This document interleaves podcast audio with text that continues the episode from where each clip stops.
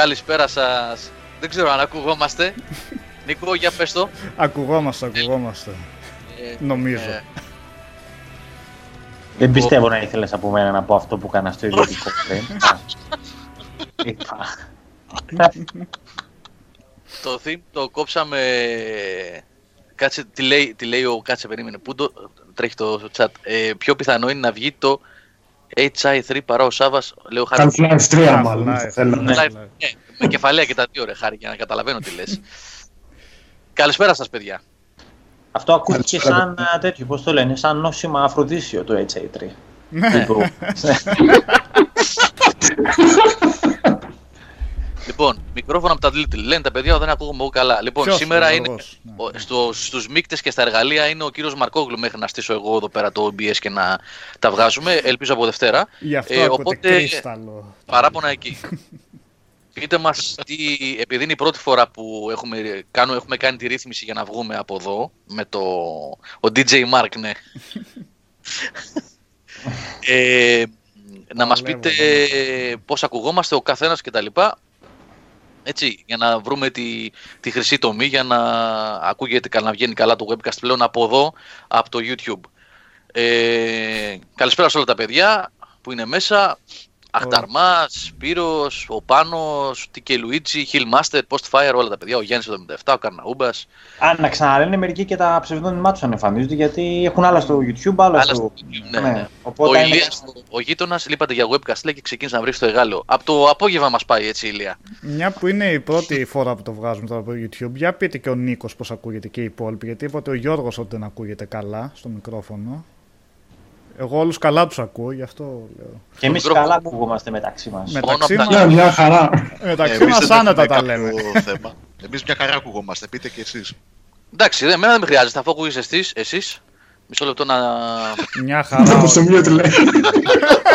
Πάλι με τα mute έτσι. Θα αφήσουμε. Εντάξει, full είναι το μικρόφωνο, δεν υπάρχει άλλο. Ε, καλά, εγώ έτσι κι αλλιώς θα φύγω τελείως από το Mac στην επόμενη εκπομπή. Από Windows θα βγαίνω με άλλο setup. Ε, δεν θα έχουμε καθόλου πρόβλημα. για Δηλαδή, μένα. συγγνώμη Γιώργο, θα απομακρυνθείς από το κομπιούτερ σου. Τι είναι αυτό, τρε, δεν Δεν αφήνει λέξη να πέσει κάτω. ρε. αφήνει Ο γελίος. τίποτα, δεν αφήνει Γελίος τίποτα. μόνο.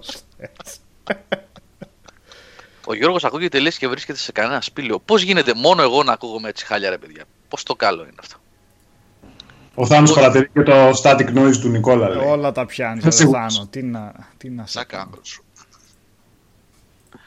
Λοιπόν, παιδιά, επιτρέψτε μας ε, τα λαθάκια σήμερα. Το θα μου πείτε γιατί όλα τα υπόλοιπα δουλεύουν τέλεια τόσο Ακριβώς όπως πάντα. στα live και στα βίντεο που κάνουμε.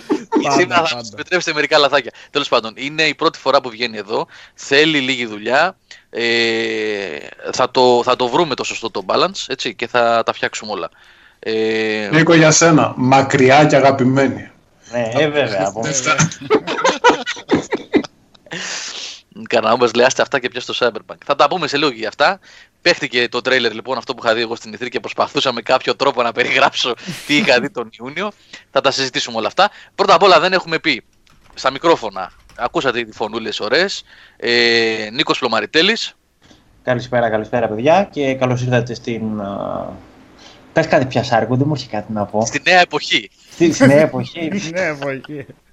δεν ήταν ωραίο αυτό. Ήταν ωραίο σλόγκαν. ήταν. Ακούστηκε πασοκικό αρκετά αυτό. Εντάξει, καλό Στην ήταν. νέα εποχή μετά Mac λέει. λοιπόν, Νικόλας Μαρκόγλους σε χρέη πα- ε, ε, ραδιοφωνικού παραγωγού σήμερα. Καλησπέρα. Εμένα θα με ακούτε λίγο μάλλον σήμερα γιατί θα παλεύω να δω τι συμβαίνει. Και να...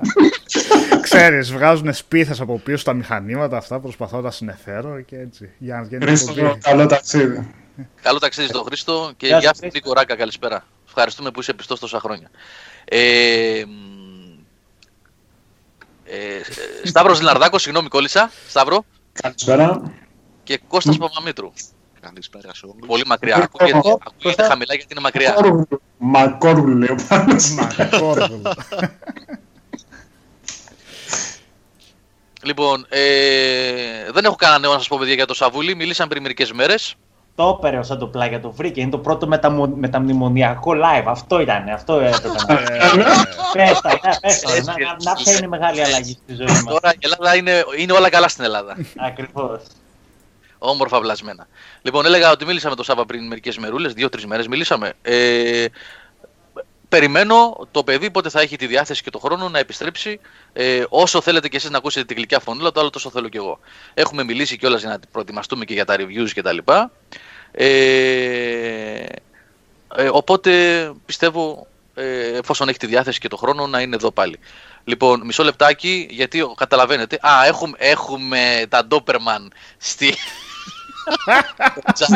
Ήταν σίγουρο ότι στο YouTube θα, εφόσον περάσαμε στο YouTube θα υπάρξουν τέτοια πράγματα. Εντάξει, είναι λογικό, δεν πειράζει. Αυτό, Φερμάντα. Ε, ε, για σένα, τι σου είπε; ότι θα αγαπάει μου είπε την Κελουίτζι. Αυτό.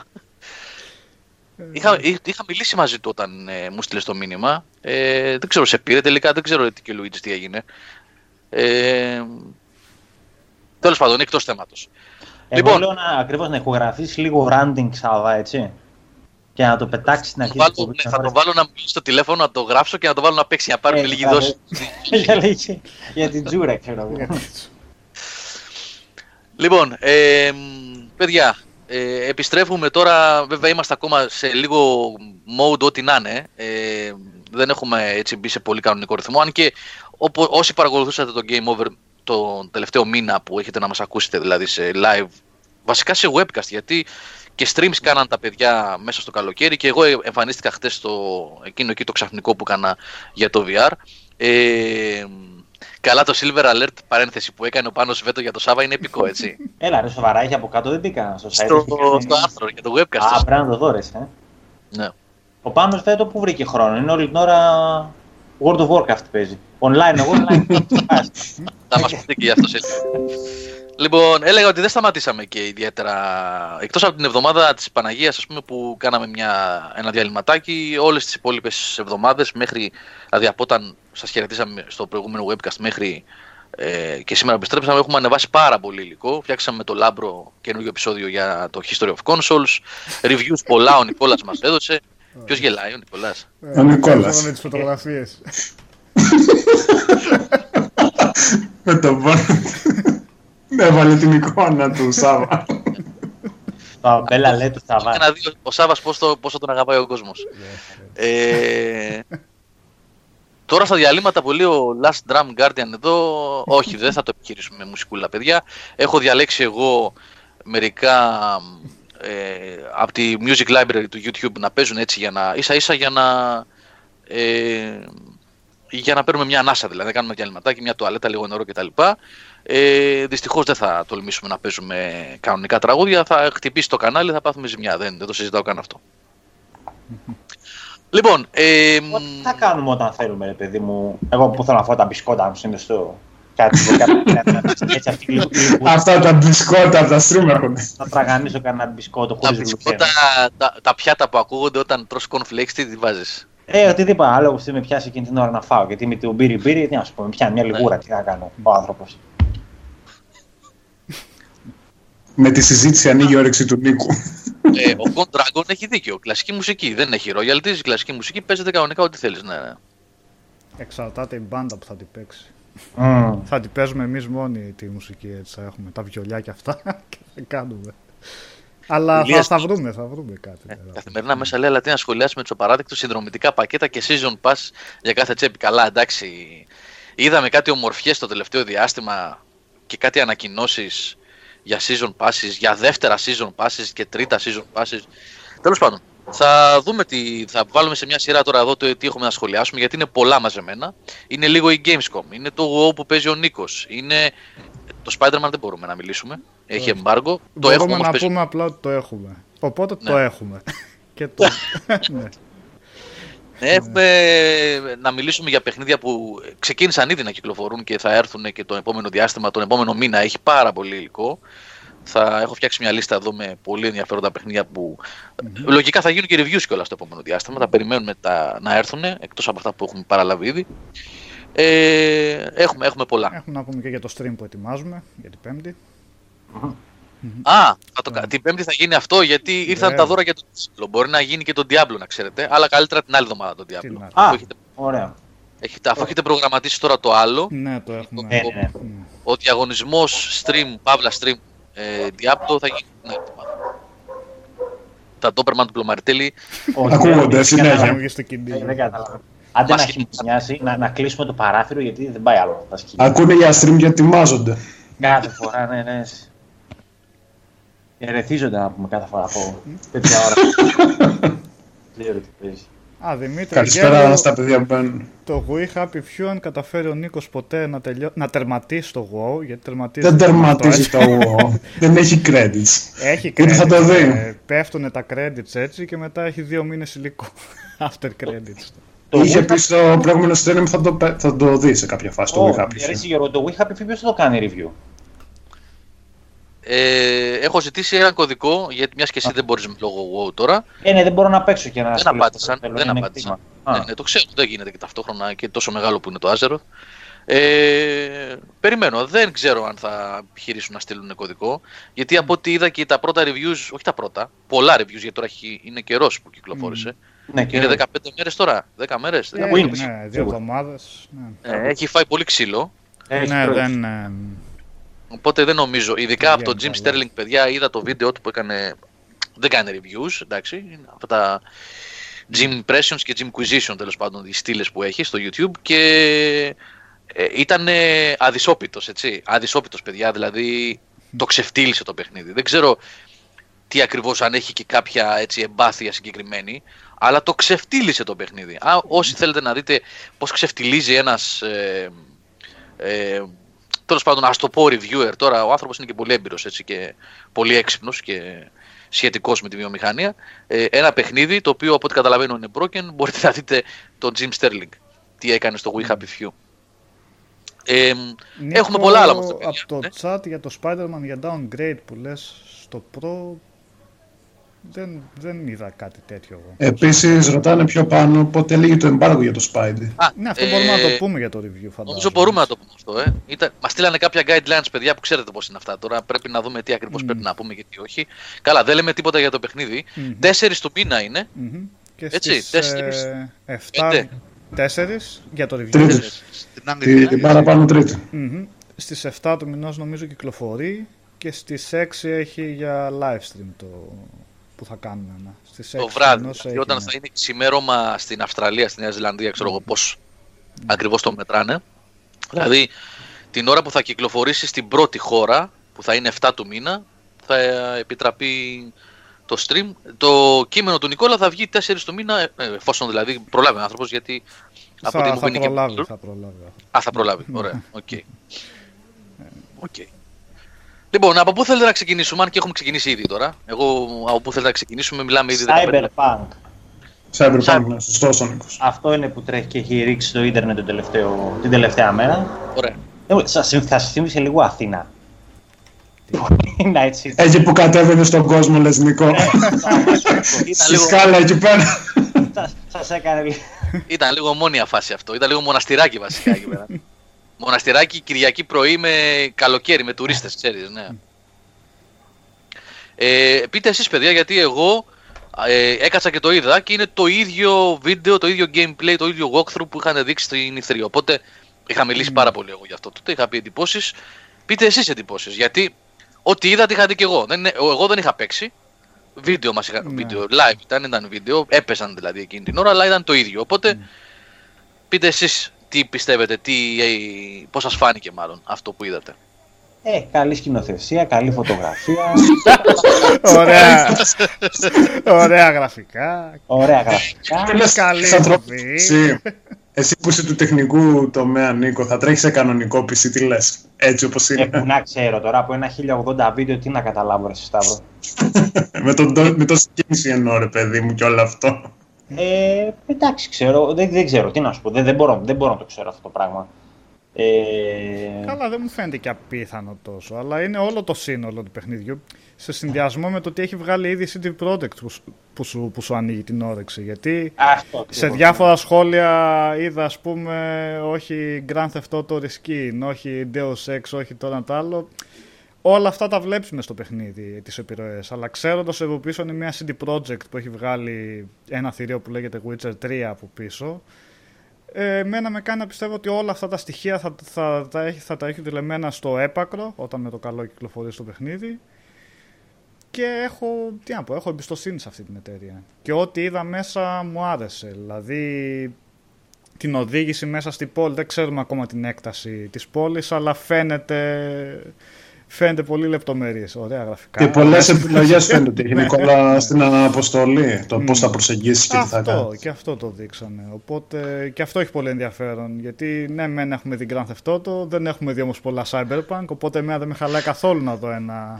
Για λοιπόν, κάτσε τώρα, σταμάτα λίγο, κύριε Μαρκόγλου, σταμάτα. γιατί έχω εδώ τον κύριο Μιχαλητσιάνο στο chat που λέει να πω εγώ πως πήγαμε να τρακάρουμε γιατί ενώ το έβλεπα εγώ στο Twitch στο αμάξι, ήταν τρίμερο οι δύο κύριοι εδώ από το Cambridge, μας είχαν πάει τρίμερο.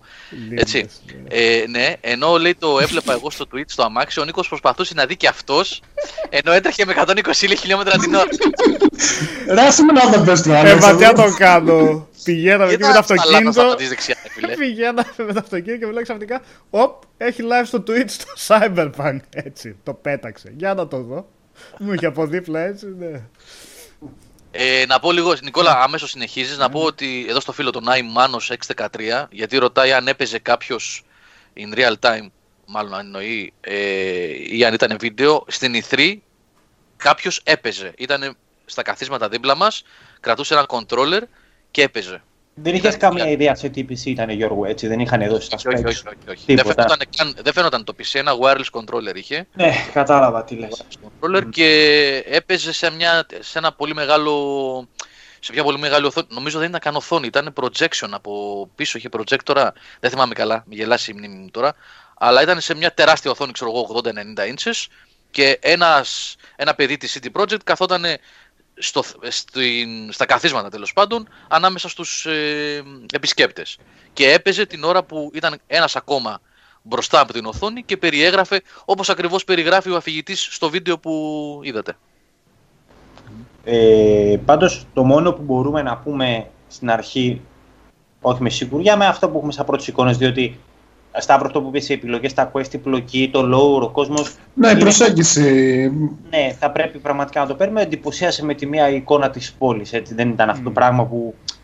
Τι να ναι, αυτή η ζωντάνια που έχει και η οργανικότητα, ρε παιδί. Ένα μεγάλο μνημείο και να σοκάρε στην αρχή κάπως έτσι. Ε, δηλαδή, όταν, όταν έσκασε μύτη αυτή η πρώτη εικόνα από την πόλη στην οδήγηση, λέω Παναγία μου, πράγματα πανέμορφα. Αλλά ναι, από εκεί και πέρα, Γιώργο και παιδιά, εντάξει, όλα τα άλλα είναι τόσο πρώιμη η οποιαδήποτε κουβέντα το μόνο που μπορεί κάποιος ας πούμε, να γκρινιάξει αν δεν του αρέσει η οπτική του πρώτου προσώπου. Όντως στα, στα πολύ ωραία παιχνίδια και εμένα λίγο με κουράζει να πω την αλήθεια. Προτιμώ το τρίτο προσώπου όταν. Γιατί θα μιλάμε για behemoth. Έτσι, το παιχνίδι θα φτάσει, φαντάζομαι, θα είναι 100 πλασόρε. Δεν μπορεί να είναι μικρότερο. Κάτι ναι, αλλά έχουμε παίξει τέτοια παιχνίδια. Elder Scrolls ναι, για παράδειγμα, Fallout. Και μπορεί να μιλάμε και για replayability, έτσι. Και... Αν επηρεάζουν ε, το κεντρικό quest για κλαδώσεις και τέτοια, πώς αλλάζουν αυτά. Μην μου πεις εμένα τώρα Oblivion και λοιπά, ξέρεις τι δεν τα ναι. Skyrim. Δεν τα σηκώνει, λέει. Μόνο στο Vive του Skyrim, Νίκο. Βέβαια, το first person δουλεύει καλά με το Immersio όμως. Με το Immersio, ναι. ναι, βλέπεις όμως, να, εδώ πέρα ας πούμε ο Last Drum Guardian λέει εμένα πάντως με χάσανε από πελάτη η εταιρεία γιατί δεν παίζω ποτέ και καθόλου πρώτου προσώπου. Έλα, αυτό, okay. ναι, είδες ότι υπάρχει κόσμος που στραβώνει με αυτό το θέμα. Υπάρχει κόσμος ναι, που στραβώνει. φαίνεται το κρίνουμε πολύ γρήγορα το παιχνίδι αν πούμε ε, ότι ok βγάζανε third person τώρα γιατί first person εγώ είμαι εναντίον τους. Ξέρω εγώ, μάλλον κάτι θα ξέραν και αυτοί για να την αλλάξουν την προοπτική όμως γιατί δεν είναι λίγο να το κάνουν αυτό από εκεί που έχουν όλη την εμπειρία να κάνουν τρίτου προσώπου παιχνίδια δεν είναι και ότι το πιο απλό να το γυρίσει σε πρώτο προσώπου. Οπότε θεωρώ και οι ίδιοι θα, θα πιστεύουν ότι έχει να δώσει παραπάνω αυτή η οπτική ε, σε αυτό το παιχνίδι και σε κλειστούς χώρους που θα είναι και όλα αυτά υποθέτω θα βοηθάει και αυτό ε, όπως τα, αυτό το πυκνό που, που φαινόταν να έχει κάτι από μετρό που μου θύμισε ας πούμε στη λεπτομέρεια που έχει μέσα. Αλλά εντάξει ναι, είναι ακόμα πολύ νωρίς για να πούμε τίποτα παιχνίδι. Απλά εγώ κρατάω ότι αυτό που δείξανε είναι εντυπωσιακό όπως εννοείται το κανονίσαν να είναι για να είναι βίντεο τέτοιο που προωθεί το παιχνίδι και ότι είναι η CD Projekt από πίσω. Οπότε έχει αποδείξει τι μπορεί να κάνει. Ε, και έχει ρίξει και όλο το βάρος αυτό.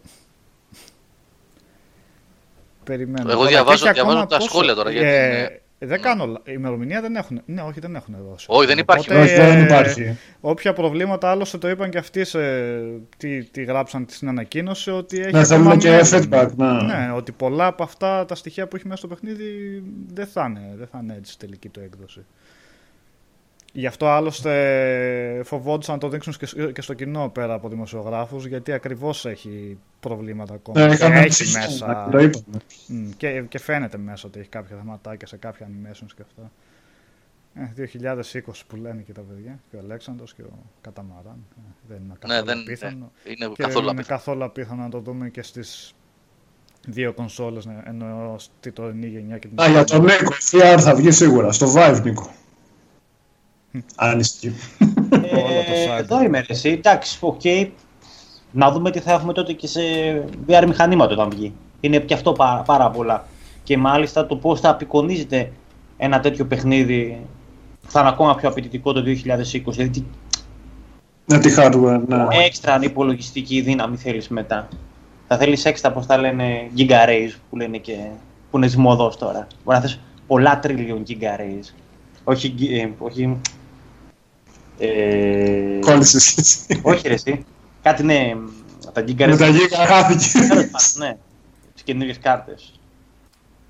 Teraflops λέει ο Μάνας προσπαθεί να σε βοηθήσει. Πάνε τα teraflops. Τα teraflops είναι, είναι περσινά ξένα στα φίλια, ρε Μάνας. Τώρα δεν έχουμε τα teraflops. Ray trace που λέει ο Πάνος Βέτο με τη Nvidia. Α, μπράβο, ray trace. Ναι, Σταύρο, λίγο αν μπορείς να χαμηλώσεις το μικρόφωνο σου, ενδέχεται να ακούγεται λίγο Ναι, ναι, οκ. πιο, πιο ψηλά. Οκ. Παιδιά, ακόμα Ε, τα βρίσκουμε τις ρυθμίσεις γι' αυτό. Ναι, ναι, θα, τα- θα τα βρούμε, παιδιά. Θα τα βρούμε. Ε, αυτό για το επιτραπέζιο που λέει, εγώ από τον Αλέξανδρο το είδα που το έκανε σχόλιο σήμερα ότι βασίζεται σε ένα επιτραπέζιο Α, ναι. το Cyberpunk 2020.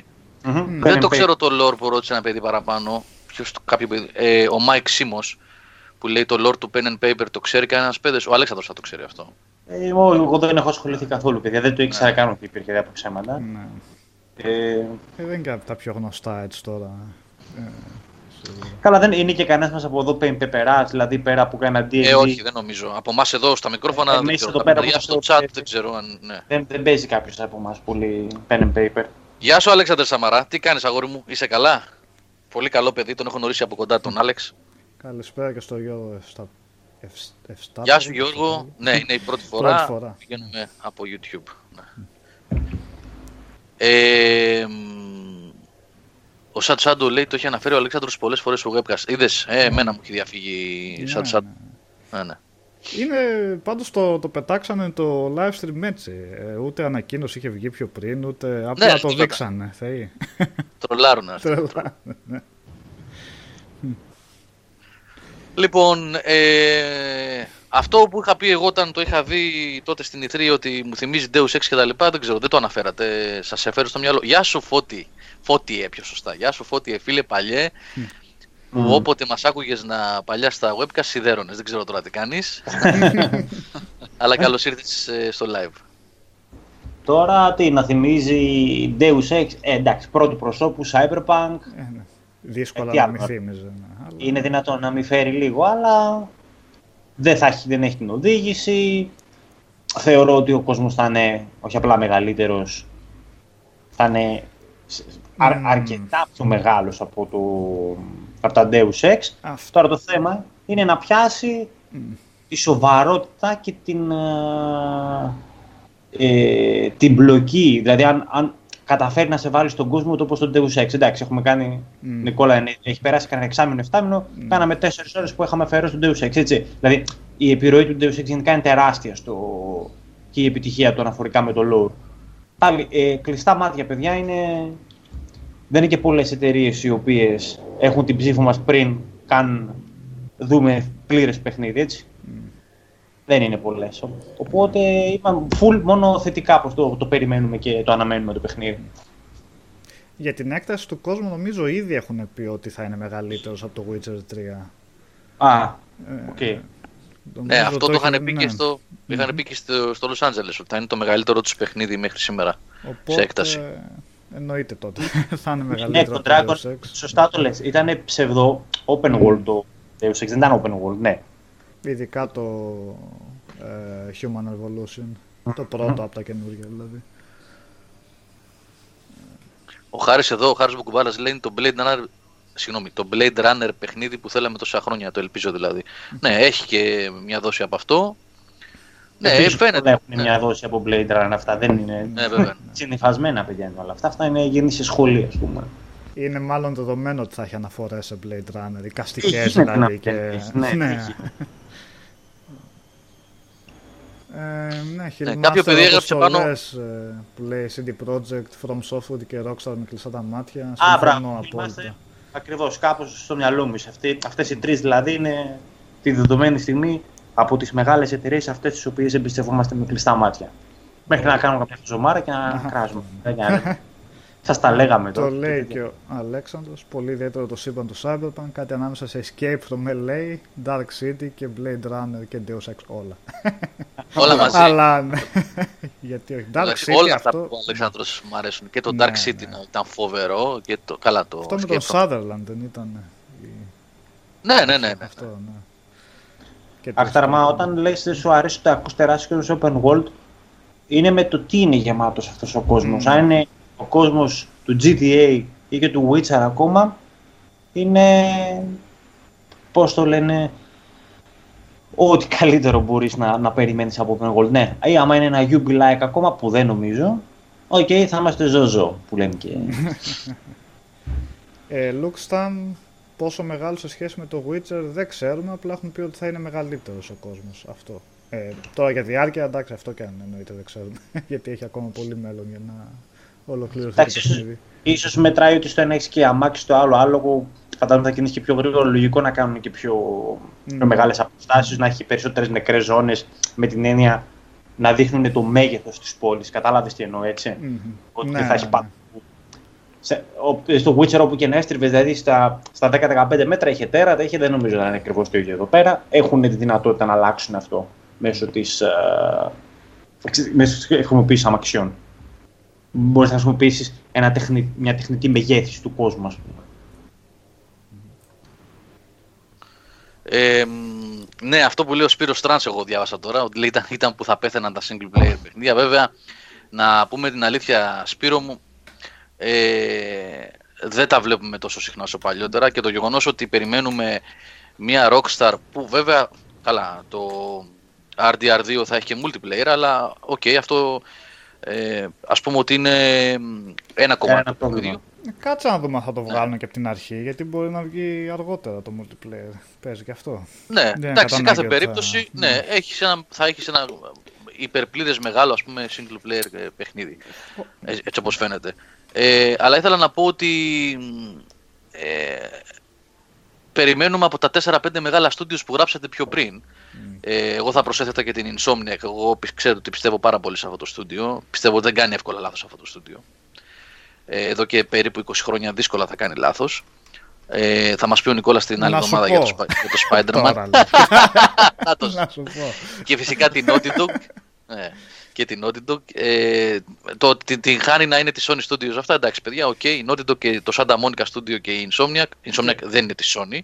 Δεν είναι της Sony, απλά δουλεύει συχνά πολύ στενά με τη Sony. Και η Sucker Ε, Punch με αυτό που μας ετοιμάζει.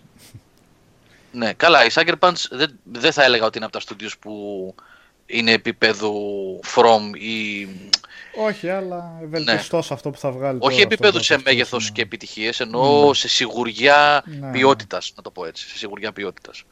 Τέλος πάντων, ε, είναι λίγοι όμως τρεσί. Ξεκίνησα να πω εδώ στο Σπύρο.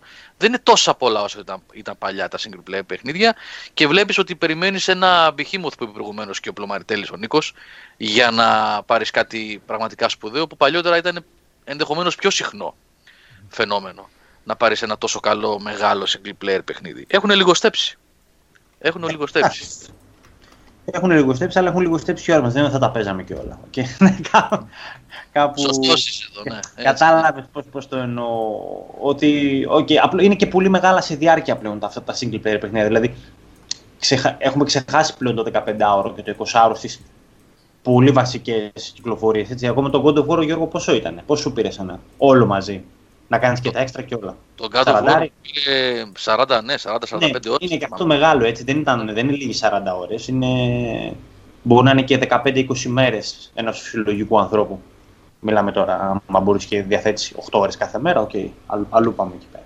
Ω, Εντάξει, ναι. 8 ώρες Ο κάθε Κώστας μέρα. ενθουσιάστηκε πάντως, για να κάνω και μια πάσα, Γιώργο, με το Street of Rage. που ανακοινώθηκε το 4. Για ξέρω. πες το Κώστα. Ο Αμίγκα, ο Κώστας. Α, όχι ο Κώστας Παπαμήτρου. ναι, γιατί τώρα... και κόλλησε. Εγώ τι, πού; Ο Κώστας- Τότε ο Κώστας- ενθουσιάστηκα. Ο, ο Κώστας Παπαμήτρου που θα μας δώσει πάσα τώρα σε λίγο, θα μας πει για το Street of Rage πρώτα, ε, ενθουσιάστηκε με το Direct της Nintendo που είδε πριν από λίγο νομίζω. Ε, Κώστα, Το ταρέχει δεν το Καινούργιες κυκλοφορίες, λέει.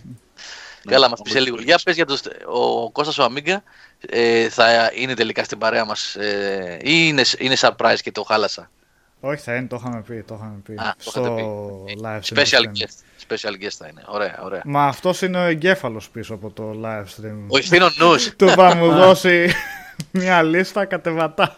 Έτσι. Έχουμε πολύ υλικό υπόψη. Ο Σερίμπρο από πίσω, έτσι. Τώρα αυτή η εικόνα που έβαλα ελπίζω να είναι από το Streets of Rage. Αλλά- Σωστή είναι η εικόνα. Σωστή. Σωστή η εικόνα. Έτσι, λίγο... Τι είναι αυτό, ρε, εσύ, Σταύρο, που είσαι ο ειδικός, άμα κοιτάς στο YouTube τώρα. Για να δώσουμε μας από ποια. Πώς το λένε, από ποιο νησί Ιαπωνέζικο προέρχεται η τεχνοτροπία αυτή; Θες και πληροφορίες και ποιο νησί. τώρα είσαι πολύ χαμηλά. Ναι. Α, αυτό ενώ μεταξύ το remake το κάνει η εταιρεία που έκανε το remake του Wonder Boy, του 3. Αχαχαχαχα.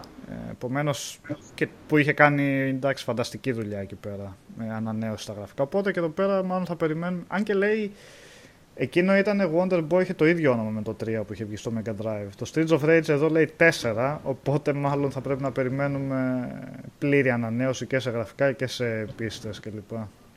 Και περιμένουμε εννοείται και εξαιρετικό soundtrack. Έτσι, τα Street of Rage είναι, πώς το λένε, ε, διάσημα για τα εκπληκτικά τους μουσικά κομμάτια που έχουν. Οπότε είναι το, το, το πρώτο που θα προσέξω και θα ακούσω είναι αυτό. Αλλά άμα, από- άμα πιάσουμε από εκεί γίνει καλά, θα προχωρήσουμε και να το παίξουμε. και- Είχανε κάτι obscurίλες 16-bits metal, κάτι τέτοια δεν Ναι, πήγαν να ναι, παίξουν. ναι, βέβαια. Ναι, Ναι, ναι. με κατάλαβες. Ναι, τα οποία ναι, έχουν ναι. διασκευαστεί όλα από μπάντες. Γιατί ξέρεις ένα. Ε, ναι, ναι, ναι, ναι, ναι. Έχει μπόλικες μπάντες οι οποίες διασκευάζουν τέτοια κομμάτια σε metal ορχιστρικά, ξέρω εγώ. Και, είναι... και όταν τα ακούς από την α, 16-bit και 8-bit ακόμα έκδοσή τους σε κανονικό ήχο από όργανα, ε, βγάζουν τα τραγούδια καλά έτσι. Είναι καλές μελωδίες, είναι έτοιμα τραγούδια. Ε, Νίκο, ρωτάνε πότε θα είναι προγραμματισμένο το Special Live, Πέμπτη, έτσι. Για την Πέμπτη που είπε και ο Κώστας, ναι. Σε 9 το βράδυ ακριβώς. Και ο Νέρβος Νίκο μπερδεύτηκε ότι αντί για Cyberpunk νόμιζε ότι πουλήσαμε για Rage 2. Όλη την προηγούμενη ώρα. Nervous Nick. Αν όλα αυτά τα καλά που είπαμε ήταν τα Blade Runner και Deus Ex ήταν στο Rage, Όλα, είχαν εφαρμοστεί έτσι. στο Streets of Rage 2, θα ήταν εντάξει. Έπρεπε να λέγαμε Mad Max. Έπρεπε να Α, πούμε. Rage 2. Rage, Rage, ναι. Το Rage Rage 2, νόμιζα το. Ναι, ναι, sorry, sorry. Τώρα μπερδεύτηκα εγώ. Το φίλε. Street Γέλαγα, of- αλλά τώρα την πάτησα εγώ. Είδες. Το Streets of Rage λέει θα φέρετε παντάσταση. Από το πουθενά έσκασε.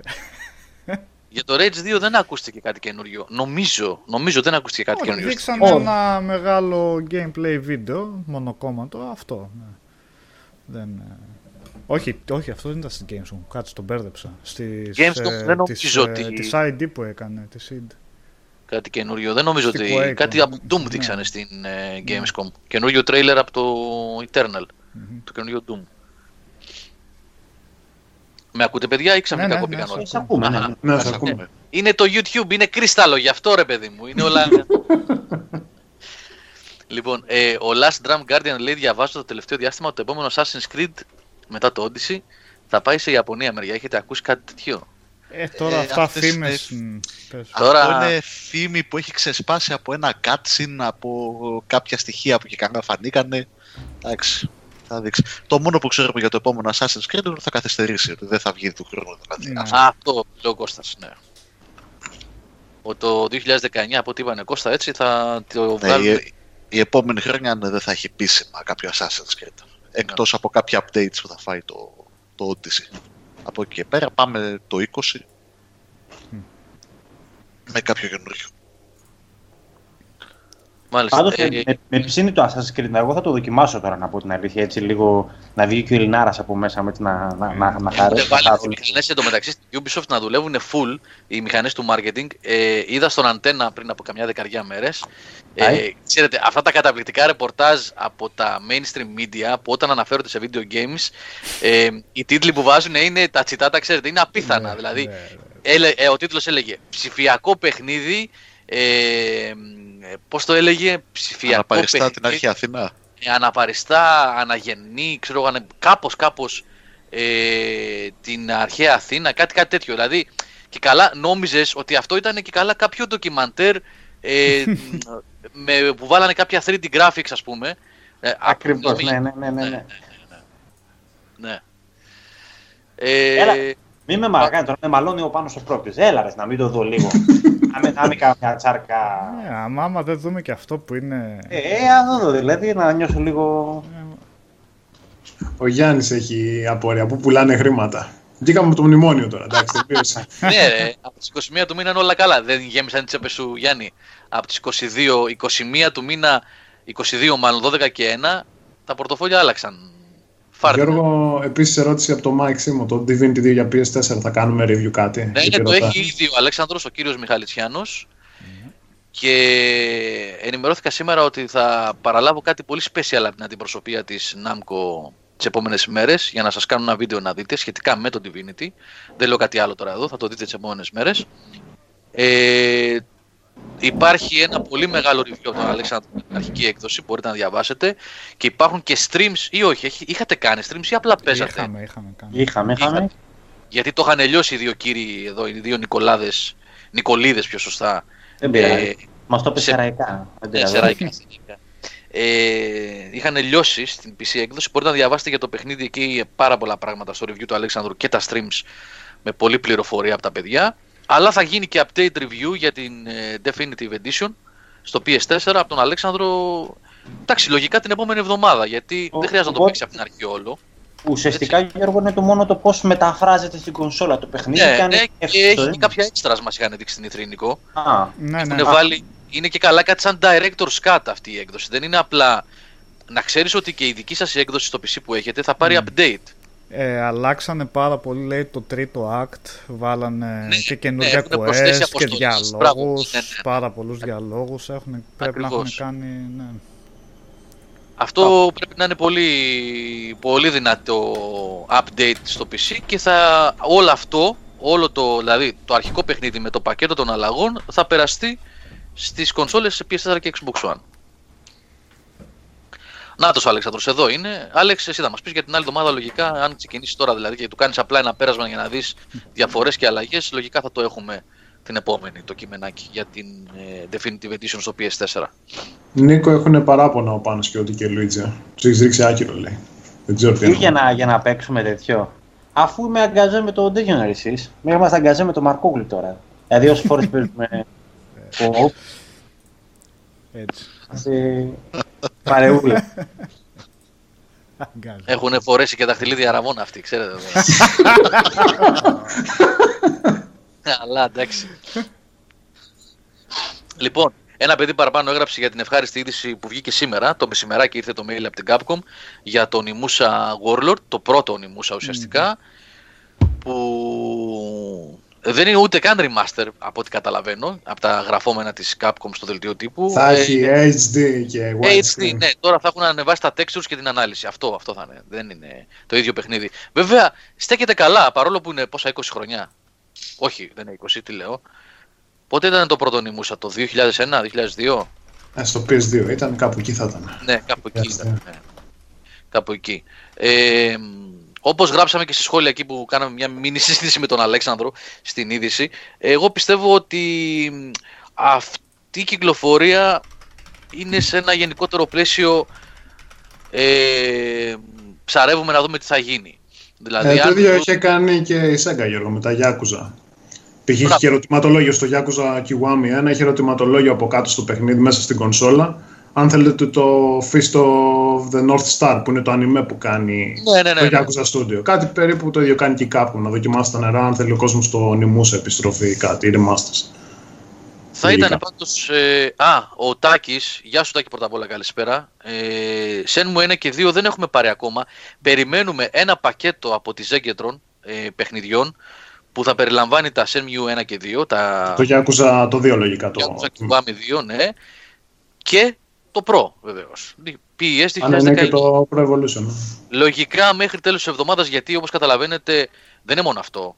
Είπαμε θα σας πω για λίστα, μια λίστα προ- ε, πιο μετά για κυκλοφορίες. Είναι το Dragon Quest 11 ας πούμε και πόσα ακόμα. Ε, οι εταιρείες οι περισσότερες παιδιά ήταν ε, είτε με προσωπικό ασφαλείας, να το πω έτσι εισαγωγικά προσωπικό ασφαλείας, είτε κλειστές μέχρι εχθές. Μέχρι την προηγούμενη Παρασκευή πιο σωστά. Έτσι, χτες ξεκίνησαν την κανονική τους λειτουργία οι περισσότερες αντιπροσωπείες στην Ελλάδα. Οπότε τώρα περιμένουμε κι εμείς ε, ειδικά όταν μιλάμε για παιχνίδια που είναι promos ε, ή collectors ή retails που μας στέλνουν για παρουσιάσεις, reviews κτλ. Ε, που έρχονται δηλαδή είναι φυσικό υλικό το προϊόν και έρχεται στα χέρια μας και θέλει courier κτλ. Και δεν είναι απλά ένας κωδικός που μπορεί και ο άλλος μες στο καλοκαίρι να σου στείλει με ένα mail. Ε, μείνανε πίσω αυτά. Οπότε λογικά τα περιμένουμε σύντομα. Μέσα στη εβδομάδα λογικά θα τα έχουμε και θα προγραμματιστούν για τις επόμενες ημέρες. Τα reviews αυτά.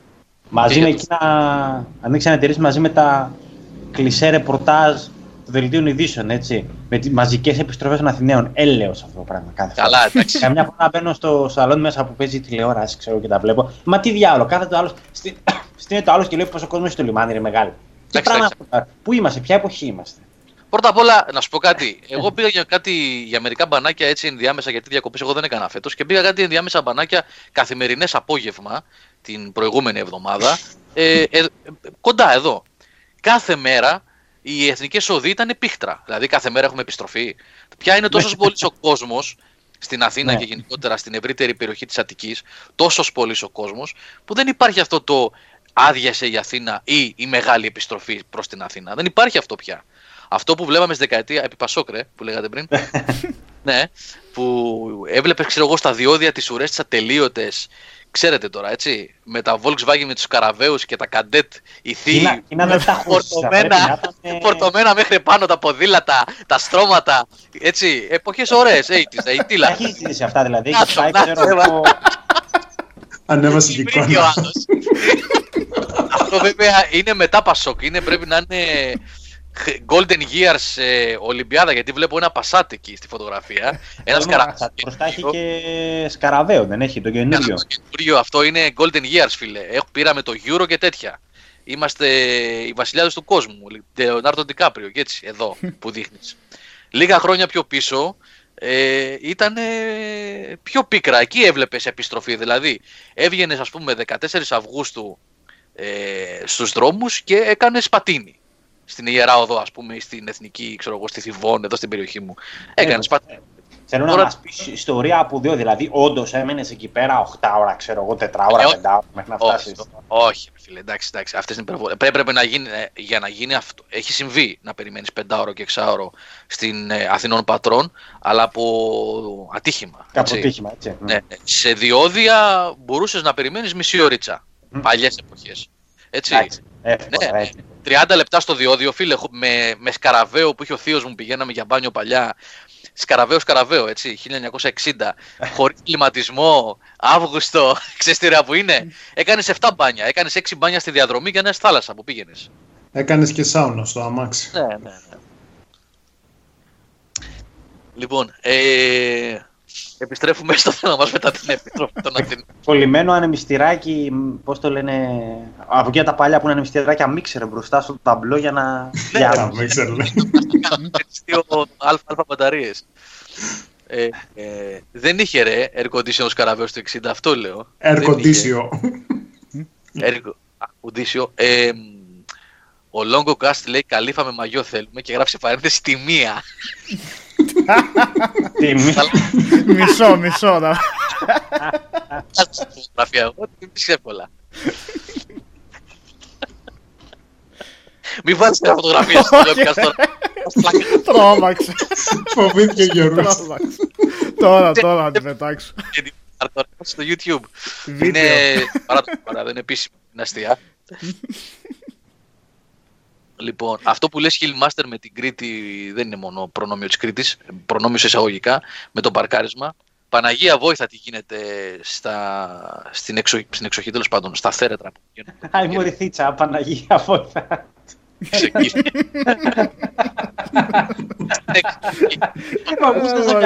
Έχεις φορές το τσεμπέρ της γιαγιάς, ξέρω εγώ, και σε πάνω και κοιτάς τα μάτια του και λες Παναγία, Παναγία, βόηθα, βοήθεια. ξανάρθανε πάλι, δεν θα... Ξανάρθαν. Επιστρέψαν. Τέλος πάντων, ναι. Παντού το, παντού, παντού το πρόβλημα.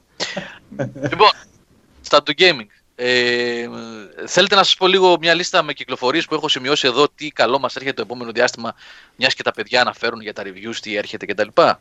Να κάνουμε ένα πέρασμα. Έχω γράψει πόσα είναι, καμιά δεκαπενταριά παιχνίδια εδώ, είναι πολύ Μόνο. περισσότερο. Για μέχρι τέλος Μεγάλες Σεπτεμβρίου. κυκλοφορίες, Ε, φαντάζομαι. εντάξει. Κάτσε. Πάμε μέχρι Φεβρουάριο του 19, Μάρτιο. Ε, είναι σελίδες ολόκληρες. Θα γίνει χαμός το επόμενο εξάμεινο, παιδιά. Περιορίστηκα στο Σεπτέμβριο έτσι στα, στα πιο κοντά. Τώρα, δηλαδή τις επόμενες 10-15 μέρες, τι θα έχουμε στα χέρια μας. Οπότε, ε, να πάμε με αυτό. Μμμ. Καλησπέρα και σε όσοι διαπέρνουν τώρα. Καλησπέρα, Τζόρτζο. Εκτός Γιώργο, αν ήθελες κάτι να... Καλησπέρα παιδιά που μπήκατε τώρα, αν ήθελες να σχολιάσουμε κάτι από Gamescom το οποίο αξίζει αναφοράς. Ε, ε, ε, εμείς Κάτι που είδες κιόλας. είπαμε κάποια πράγματα στο live stream με τα παιδιά την προηγούμενη εβδομάδα. Αν είναι κάτι που μας διέφυγε, ξέρω εγώ, ή κάτι που θέλεις να συζητήσουμε παραπάνω, είτε Κώστα εσύ είτε Γιώργο, μπορούμε να το πούμε τώρα. Εγώ, να σου πω την αλήθεια, είπα και χθες το βράδυ που με ρώτησε ένα παλικάρι για την Gamescom. Όσο μπορούσα να διαβάσω μέσα από την κάσκα τα σχόλια, ήταν λίγο δύσκολο ε, στο VR stream. Ε, δεν είδα κάτι πολύ έτσι πολύ δυνατό σε αυτή την έκθεση γιατί ε, ο- επαναλαμβάνω δεν είναι ο ρόλος αυτής της έκθεσης τέτοιος δεν είναι έκθεση όπου γίνονται σημαντικές μεγάλες σπουδαίες ανακοινώσεις που ε, δηλαδή για να καταλάβετε δείτε ένα παράδειγμα αυτό που λέγαμε τόση ώρα για το Cyberpunk. Η CD Projekt ε, κοίταξε να παρουσιάσει το πρώτο gameplay από το Cyberpunk μετά την Gamescom. Είναι τρελό, μια μέρα μετά τη λήξη της. Είναι παλαβό αυτό, έτσι, αν το σκεφτείτε. Δεν το Αλλά έτρεξε. εντάξει, στα, στα πλαίσια της Gamescom ευρύτερα, έτσι, που είναι τώρα δηλαδή που ξαναζεστάθηκε το κοινό και παρακολουθεί γενικά νέα, νέα και εξέλιξη, δεν είναι τυχαία η ημερομηνία. Αυτό το πρίσμα, ναι, έχεις δίκιο. Ναι, ναι, Ναι. Ότι τελειώνει. Γιώργο, πάνω σε περιγράφει Κασκαντέρ. Α, ε, η πλωμαριτέλεια σχολή είναι αυτή. τώρα. Τους έχεις ε, καλομάθει. όμως εδώ. Λοιπόν, ε, ε, εμένα μου άρεσε που δείξανε... Τι, ε, έχασα κάτι άλλο; Όχι, όχι. Όχι, Όχι, για το πάνω. Για το Απλά Mario. γέλασα. ναι. Λοιπόν, ωραίο το βιντεάκι από το remake του Rezi 2 με την Claire. Ε, δεν το είχαν δείξει στην 3 αυτό, ήταν πολύ ενδιαφέρον. που αντιμετωπίζει τον William. Ναι, Ναι, Το ε, Combat βεβαίως δείξανε δύο πράγματα που δεν υπήρχαν στην E3 και ήταν νομίζω, νομίζω με επιφύλαξη το λέω αυτό, ε, ήταν τα δύο μοναδικά πράγματα που δεν υπήρχαν στην E3 που ε, είδαμε στην Gamescom φέτος. Gameplay από το Devil May Cry 5, καινούριο πραγματικό gameplay και μπορούσε, οι επισκέπτες εκεί μπορούσαν να παίξουν, αυτό δεν υπήρχε στην E3 και από το Shadows ε, Die Twice επίσης μπορούσες να παίξεις κάτι που επίσης δεν υπήρχε στην E3. Υπήρχε demo unit εκεί δηλαδή που δεν υπήρχε στην E3. Ήταν δύο δυνατά παιχνίδια, τεράστια, όχι δυνατά, δηλαδή τερα, με, ε, πολύ μεγάλου βεληνικούς τίτλοι που δεν υπήρχαν στην E3. Αυτά ήταν πραγματικά ε, δυνατά χαρτιά για την Gamescom. Από εκεί και πέρα, παιδιά, από όσα παρακολούθησα εγώ και τα νέα που γράφαν τα παιδιά εδώ της ομάδας κτλ. Δεν είδα κάτι άλλο τρομερό. Εντάξει, καινούργια trailers και εκεί γύρω παίχτηκε το πράγμα. Δεν είδα Έτσι, κάτι... Το, το, το κλου της ε, Gamescom ήταν η Nvidia, έτσι. Αυτή ήταν που κέρδισε τα... Ε, και μην ξεχνάμε από παιχνίδια, Νίκο, που τα είχατε αναφέρει και στο stream, ήταν το Desperado 3 και το The Waylanders, αν θυμάμαι έτσι. Μπράβο. Αυτά, αυτά τα δύο σαν καινούργια, αλλά και αυτά medium range παιχνίδια, έτσι, όχι κάποιο μεγάλο όνομα. Δεν περιμέναμε, αλλά ναι. Να, Γιώργο, αυτά τα δύο ήταν το Waylanders που έχει σχέση- σχετίζεται και με Bioware, έτσι, εμέσως. Ναι, τη- των Ισπανών, το RPG, ε. Ναι. Και Και φυσικά το το Desperado σαν- από σαν το Tactics.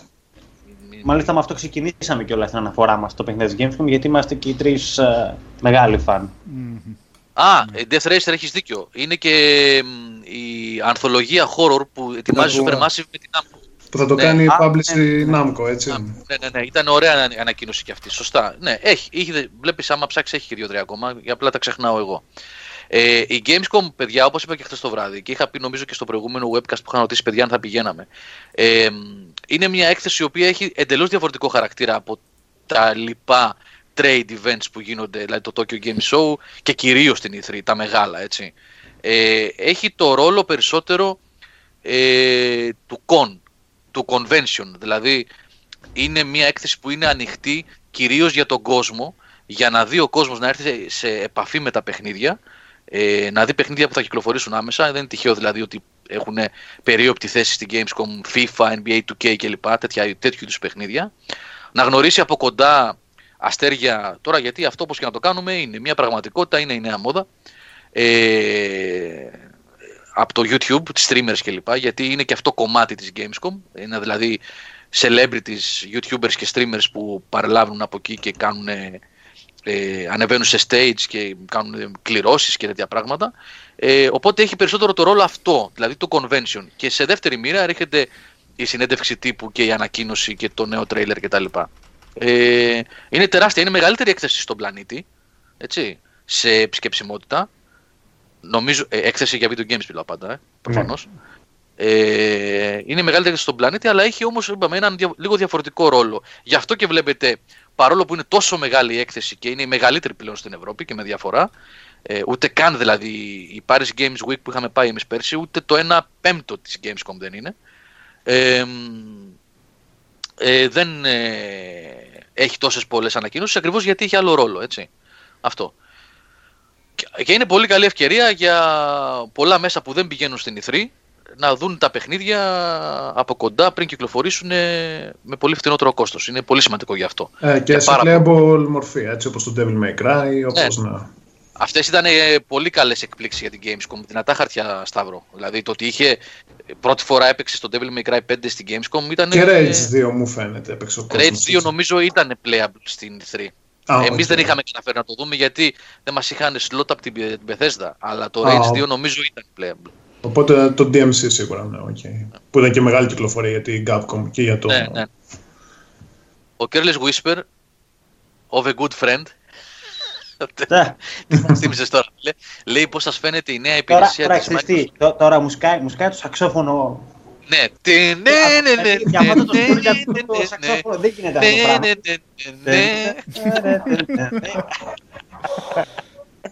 Ε, ρε φίλε.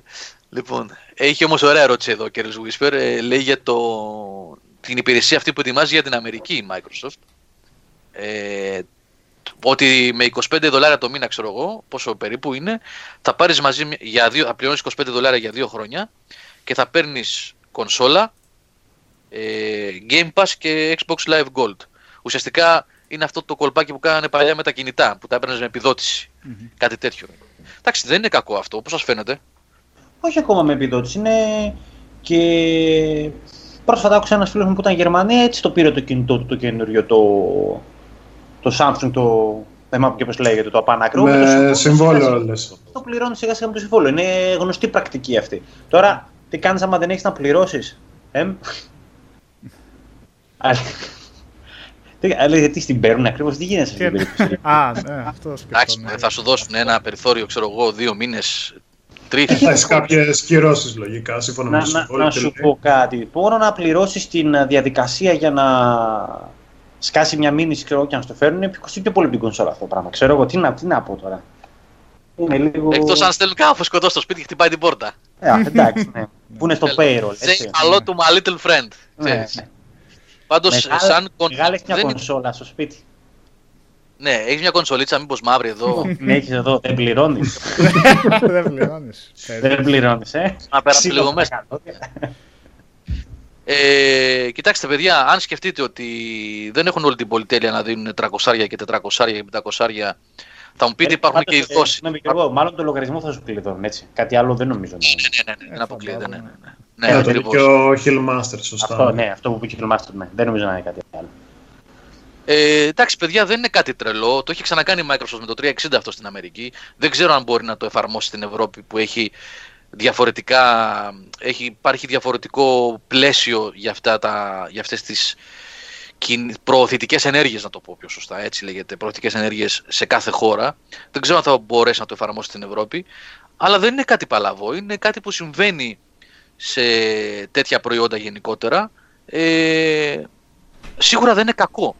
Δεν το βρίσκω κακό. Αν κάποιος δεν έχει τη δυνατότητα να δώσει ένα ε, εφάπαξ ποσό για να πάρει την κονσόλα και παιχνίδι και ε, συνδρομές για live κτλ. Γιατί να μην το σπάσει έτσι και να δίνει λίγα λίγα και να έχει σπίτι του μια κονσόλα σε, με πολλά εισαγωγικά νοικιασμένη, με leasing πιο σωστά είναι. Είναι leasing, δεν είναι ενοικίαση αυτό το πράγμα, είναι leasing. Οπότε όταν φτάσεις στα δύο χρόνια, κρατάς το προϊόν.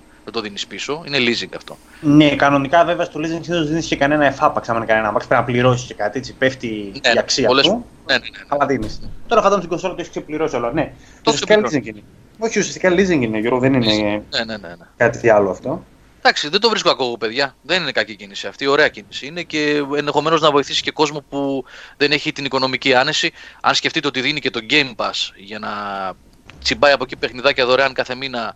Και την Gold μου φαίνεται έτσι. Της, Και Gold, του ναι, και το online. Και ναι, ναι, ναι, Πάντως, δίνει και δωρεάν. ε, έτσι να κάνουμε μια γενικότερη αναφορά, Γιώργο, διακόπτοντά σε ευγενικ- πολύ ευγενικά, είναι ότι γενικά αυξάνονται παιδιά. χρόνο με τον χρόνο οι σταθερές εκροές που έχουμε προς τις υπηρεσίες. Δηλαδή δεν είναι μόνο να, και η κονσόλα. Αυτό που λένε, εμένα μου φα- μου φανεί πολύ φυσιολογικό να γίνει το καθιερωμένο. Δηλαδή 25 ευρώ, μία 25 ένα, το ένα, το ένα, το ένα, τώρα κατάλαβες. Όλα σε δόσεις και συνδρομές ανά μήνα, διότι οι συνδρομές για τις εταιρείες είναι ένα από τα πιο πετυχημένα μοντέλα που υπάρχει. Βεβαίως. Ακόμα η- στη χρυσή εποχή των περιοδικών και των εφημερίδων, θα τα θυμάσαι και εσύ, οι συνδρομές ήταν που σου 'χαν το σίγουρο και λες: Κοιτάξτε, ξεκινάω με ένα budget το οποίο το έχω. Τους έχω και από εκεί πέρα ότι πουλήσω στο, στο λιανεμπόριο ή στο Είναι περίπτερο. πολύ σωστή η παρατήρησή σου, Νίκο. Πολύ σωστή. Είναι το κυνηγάνε, παιδιά, το subscription, την uh, συνδρομή, να μην το λέω και λάθος. Καλησπέρα Λάμπρο με το παιδάκι σου, Γεια σου. Γεια σου, Λάμπρο, φιλάκια στη μικρή. Την κυνηγάνε, είναι their bread and butter που λέμε. Αυτό θέλουν. Αυτό, ε, τα σίγουρα, ε, πώς το λένε, ε, τα σίγουρα έσοδα. Απ' την άλλη για μας δεν είναι πάντα καλό, διότι μεγαλώνουν, κατάλαβες. Δηλαδή σιγά τσούκου τσούκου τσούκου 8 ευρώ, 10 ευρώ, λες δεν είναι πολλά, δεν είναι πολλά, δεν είναι πολλά, δεν είναι πολλά και, και φτάνεις να έχεις κάτι εκροές τύπου 200 ευρώ το μήνα, 250, τα οποία αν έχεις... Να, ότι και η Luigi ανησυχεί, λέει, θα πληρώνουμε συνδρομή και στο Game Over στο τέλος. Το νου σου. Γιατί δεν πληρώνεις, Λουίτζι τώρα; δεν έχει ανανεώσει. Ποιος Μα είσαι έχει- εσύ; Για- για- δεν έχει ανανεώσει. Πώς, πώς μας ακούς χωρίς να έχεις Κάν ανανεώσει. τον μπαν τον κύριο. Κάτσε να τραβήξω τα λεφτά, περίμενε. Από την κάρτα που έχεις δώσει όταν έγινες μέλος. να γίνεις Patreon. Έτσι. με, Α, δεν κίνηση, χρειάζεται. με κίνηση του Game Over. Ε, έλα, Νίκο, ναι, συνέχισε, ρε. Όχι, ρε, εσύ δεν είναι κάτι άλλο. Απλώς ξέρεις τι είναι ότι μ, άμα βάλεις κάτω. Βάλε τα μάλλον σε κανένα δύο χρόνια. Βάλε τα Netflix, βάλε τα Amazon του Ντουνιά, όχι σε εμάς, εντάξει. Ε, το Εγώ ήδη, κινητό. εγώ ήδη το Amazon το κόψα. Εσείς. Από 3 ευρώ που είχα ένα promotional, λόγω τηλεόρασης βασικά, εγώ το είχα ενεργοποιήσει το Amazon Prime, ε, το Video Prime, έτσι, όχι το Prime που είναι στο κατάστημα, γιατί είναι δύο διαφορετικά αυτά. Ε, και πλήρωνα 3 ευρώ το μήνα. Και όσο ήταν 3 ευρώ το μήνα, ε, έλεγα εντάξει, έχω και μια εναλλακτική να δω και καμιά ταινία παραπάνω, ξέρω εγώ. Ε, αυτό έληξε το προηγούμενο μήνα, έγινε 6-7 ευρώ το μήνα και εκτός αυτού το Amazon ανεβάζει 8 ταινίες Bollywood και 2 ταινίες από την δεκαετία του 80 του- ε, κάθε εβδομάδα. Οπότε, ναι, γεια σας. Έφαγε ένα μαχαίρι και τελείωσε, ναι. Δεν υπάρχει κανένας λόγος. Ναι, ε, εγώ συμφωνώ σε αυτό που λες, γιατί και ξέρεις τώρα με την οικογένεια που όταν έχεις οικογένεια ρε παιδί μου και έχεις και στε- ένα στεγαστικό δάνειο και ένα από εδώ και ένα από εκεί, το ζω αυτό που λες και όντως συσσωρεύονται τα έξοδα γιατί είναι λίγο το τηλέφωνο, λίγο το ένα, μία συνδρομή εκεί, μία από εδώ, τελείωσες. σε, πόσο πώς μάλλον- το λένε, ξέρεις τι, το, το εφάπαξ το ποσό, το οποίο ναι μεν, αν δεν τα έχεις εκείνη την περίοδο, είναι δύσκολο, οκ. Το ντούκου που λέμε, δεν είναι τυχαίο ότι το ντούκου και οι παλιότεροι καλοπληρωτές το προτιμούν. Είναι γιατί ναι. και εσύ, σαν καταναλωτής, αυτά θα δώσω, αυτά έχω. Είναι το, το μοντέλο από το οποίο θέλουμε να φύγουμε. Έτσι. Και λες, λίγα είναι. Γιατί μπορώ να, να σηκώσω το πορτοφόλι μου 5 ευρώ το μήνα, ενώ θα μπορούσα να σηκώσω τα 500 εφάπαξ.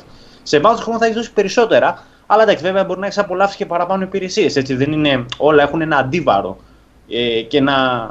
Πώς τα λένε τα μέτρα εκείνα; Έλα, ρε, εσύ που παίρνουν τα αντιμνημονιακά. Αντίμετρα, ρε. Ε, τα- τα- Τα πάντα, ρε παιδί μου. Τώρα δεν χρειάζεται Ισοδύναμα. αντίμετρα, φίλε, φύγαμε. Ισοδύναμα. Ισοδύναμα. Τα ισοδύναμα, ναι, τα Τα ισοδύναμα. Ισοδύναμα, ναι. Οκ, okay, από εκεί πέρα πρέπει να τη Απλά θέλει προσοχή διότι σου λέω τσούκου τσούκου μπορεί να μαζευτεί κανένα 150 το μήνα και άλλες. Γιατί ρε παιδί μου δεν έχω τώρα χρήματα, τι διάολο γίνεται. Αυτό μόνο, λίγο, λίγο προσοχή. Ε, όσοι έχετε συνδρομές ε, αυτόματες, έχετε βάλει στις κάρτες σας, σας μιλάω εκπείρας δηλαδή τώρα, εκπείρας δηλαδή ότι την έχω πατήσει. Οπότε, ε, σαν καμένος το λέω, όχι ότι και καλά σας δίνω συμβουλή, έτσι. Ε, να τσεκάρετε όσοι έχετε αυτή του τύπου πάγια εντολή που λέμε. Δηλαδή, έχετε δώσει πρόσβαση στον τάδε οργανισμό να τραβάει χρήματα το χ ποσό ανά ε, μήνα είτε λέγεται PSN, είτε λέγεται Xbox Live, είτε λέγεται Netflix, είτε λέγεται οτιδήποτε άλλο, ξέρω εγώ, Steam, Twitch, Prime ή οτιδήποτε άλλο. Να μπαίνετε να τσεκάρετε το λογαριασμό σας, γιατί αυτά ξαφνικά βλέπεις πώς μαζεύονται και παθαίνεις πλάκα. Μπαίνεις μέσα από το τηλέφωνο να δεις τι λεφτά σου έχουν μείνει και δεν φτάνουν ούτε να παραγγείλεις από το eFood κάποια στιγμή. και λες γιατί, αφού είχα 100 ευρώ μέσα που πήγανε, ε, λίγο 5 από εδώ, 10 από εκεί, γεια σας. Έτσι φεύγουν. Ε, και ο Σατσάντο λέει, δεν ξέρω τώρα, σα θα το πάσει και εσύ και πάνω σβέτο άμα θέλεις να κάνεις ανανέωση συνδρομής στο Go, δεν έχει να αγοράσεις ένα μήνα. Αγοράζεις το, το, το ετήσιο ή το εξαμηνίο, νομίζω, και πρέπει μετά να, το, να μπει και να το ακυρώσεις. Αλλά μπορεί να το ξεχάσεις. Έτσι λειτουργούν αυτά. Μια χαρά έτσι. λειτουργούν αυτά. Αυτό, αυτό, αυτό, αυτό, δεν το καταλαβαίνω αυτό. Μα έτσι είναι και με το Netflix και το Prime και όλα αυτά. Σου λένε ένα μήνα δωρεάν, τα βάζεις εσύ τα στοιχεία σου όλα μέσα. Α. Όταν περάσει ο μήνας, σε χρεώνουν κανονικά. Δεν σε ρωτάνε. Γιατί στο μεταξύ για να μπεις δωρεάν έχεις βάλει στοιχεία κάρτας η Α. μαγιά αυτή, περνάει αυτό, παπ, έχεις πληρώσει και Ναι, έχει προπληρωμένες που λέω ναι. Είδα, είχα πάει προχτές για να πάρω κάτι από τη Media. Ναι, οι παλιές κάρτες που έχεις. Στο ταμείο έχει, ναι. έχει κάρτες ναι, Netflix. Ναι, ο Νίκος λέει με κάρτα λογικά. Τις κάρτες, ναι, ρε παιδιά, το μπορώ να καταλάβω ότι την κάρτα τη βάζεις για να σου δώσει τον ένα μήνα που παίρνεις. Αλλά ποιο είναι το πιο εύκολο; Μπαίνω, κλικάρω, βάζω την κάρτα μου, γεια σας. Ναι, μέσω του Battle.net θα λέει ο Νίκος. Ναι, ναι, Αυτό εννοώ. Λοιπόν, ε... Α, έχει. Εντάξει, τι λένε πάνω κάτω. Γιατί άλλο θα βάλω κανένα μήνα ακόμα. Ναι, ναι, έχει και προπληρωμένε Netflix. Γιάννη, σωστά. Καλά κάνεις και το αναφέρεις. Για να, άμα όσοι δεν έχουν ή δεν θέλουν να δίνουν κάρτες στο Netflix. Έχει προπληρωμένε τύπου ξυστό. Ξύνει, δίνεις τον κωδικό όπως είναι του PSN, ας πούμε, και, του... και τα iTunes. Scratch, τα... τι ξυστό, Scratch. Scratch, Scratch τώρα το λένε. Scratch. Έλα, λοιπόν, πάμε να σας πω λίγο σημαντικές κυκλοφορίες που έχω σημειώσει εδώ για τέλη Αυγούστου, αρχές Σεπτεμβρίου και αν μου έχει ξεφύγει κάτι συμπληρώνεται. Ε, είναι σχεδόν με ημερομηνία κυκλοφορίας εδώ, όπω τα λέω. Δηλαδή, ξεκινάω από τα πιο πρόσφατα και πηγαίνω προς τέλη του μήνα. Λοιπόν, είπαμε προηγουμένως για Yakuza Kiwami 2. Το, δεν ξέρω αν το προφέρω σωστά, Σταύρο. Kiwami, καλά το λέω; Kiwami, ναι, σωστά. Kiwami. Ε, και τα Shenmue 1 και 2 βεβαίως που ήταν λίγες μέρες πριν κυκλοφορήσαν. Όχι. Το... Χτες κυκλοφόρησαν. Ε, 27 κυκλοφόρησαν αυτά. Ναι. Προ κυκλοφορεί τέλος της εβδομάδας, στις 30 του μήνα, ε, επισήμως. Το Divinity 2 επίσης τέλος του μήνα κυκλοφορεί, Divinity, ε, Divinity Original Sin 2, πιο σωστά, όχι Divinity 2, γιατί είναι άλλο παιχνίδι το Divinity 2, σωστά. Το Divine. Divine Divinity 2, ναι. ναι. Mm. Μετά έχουμε Naruto, το Boruto, δεν, είναι, δεν το κάνω. Namco Shinobi Strikers. Είναι... Το online είναι Naruto, ναι. Naruto. Ε, τώρα και αυτό το τέλος του μήνα είναι... Θάνο με... το Forsaken είναι αργή, πάει Σεπτέμβρη. Βιάζεται για τον Destiny ο Θάνος. Ναι, ναι, έχουμε ακόμα. Όχι, κάτσε. Μετά έχουμε γύρω στις 10 του μήνα 12, οπότε είναι Σταύρο Dragon Quest 11, κάπου εκεί δεν είναι. 4 του μήνα έχω την εντύπωση. Είναι πιο... Σωστά. Destiny 2 Forsaken, να, Θάνο. Α, να, μαζί με το Destiny 2. Να, το, 4 Σεπτέμβρη είναι, ρε. Spider-Man για το οποίο θα διαβάσουμε ε, την επόμενη Τρίτη, θα μας πει ο κύριος Μαρκόγλου και μετά. Άμα θα δούμε και live. Άμα θέλετε σας λέω και τώρα. Δεν υπάρχει θέμα. το, το site υπάρχει και το θέμα. ε, μετά έχουμε το Immortal Unchained που είχε κάνει ένα stream ο Νικόλας παλιότερα, αν θυμάστε. Που ήταν εκείνο εκεί το... Dark Souls με πυροβολά όπλα. Ναι. ναι. Αυτό ουσιαστικά, σε sci-fi περιβάλλον. Είχαμε δει την Alpha τότε, αλλά για να δούμε πώς θα τους βγει αυτό. Το, ξέρω, το, το περιμένω, το έχω περιέργεια. Πρέπει να το δοκιμάσανε και μπουλικά, παιδιά, έτσι. Διότι είχε, είχε δώσει πόσου κωδικούς στο τέλο, Νικόλα. Πάρα πολλούς και δεν δούλευε κανένας. Α, έτσι σου πάνε. Ε. μας δώσανε πολύ καλούς κωδικούς. Δεν φταίγαμε εμείς για αυτό, παιδιά. Sorry, γιατί η κωδική μας έδωσε εταιρεία. Ευτυχώς, ευτυχώς. Τέλος πάντων, δούλευε ο δικός μας. Οι υπόλοιποι ναι, χτύπησαν όλοι. Πώς έγινε αυτό. Ναι. Σήμερα είχε 40 GB update. Α, ε, το Destiny λιστάνω, ε. Ναι, θα κάνει Ναι, ετοιμάζω. προετοιμασία. ετοιμάζω τώρα, ναι, ναι. Λοιπόν, μετά, NBA 2K19, βέβαια, έτσι, ε, για πολλούς και διάφορους λόγους. Ε, πολύ αναμένω να μπαίνουν παιχνίδια αυτό φέτος, παιδιά. Εκτός δηλαδή το ότι είναι παιχνιδάρα τα NBA 2K. Πέρα από τα τεράστια προβλήματα με τα microtransactions, έτσι. Βγήκε και είδηση σήμερα. Ε, ο Κώστας την έγραψε, νομίζω, Κώστα; Ε, Μπράβο. την έγραψες. Αλλαγή. Δεν σε ακούμε, Κώστα, λίγο πιο δυνατά αν μπορείς. Ε, θα, κάνω το, θα κάνω μια προσπάθεια. Να μ' Ναι, ακούσετε. όχι, τώρα ακούγεσαι πολύ καλά. Πολύ καλά ακούγεσαι. Εντάξει. Για να κάνω μια παύση εδώ και να μας πεις λιγάκι για αυτό το σκηνικό με τα microtransactions τι έγινε, γιατί είναι ωραίο θέμα για συζήτηση αυτό. Εντάξει, αυτό έχει να κάνει γενικά με τις νομοθεσίες που έχουν αρχίσει και αλλάζουν επί ευρωπαϊκού εδάφους ως προς την αντιμετώπιση των ε, microtransactions και κυρίως του, του συστήματος loot με loot boxes και loot crates τα οποία τα χαρακτηρίζουν ως, ε, δηλαδή εντοπίζουν στοιχεία τζόγου το οποίο δεν το επιτρέπουν ε, με βάση τις νομοθεσίες.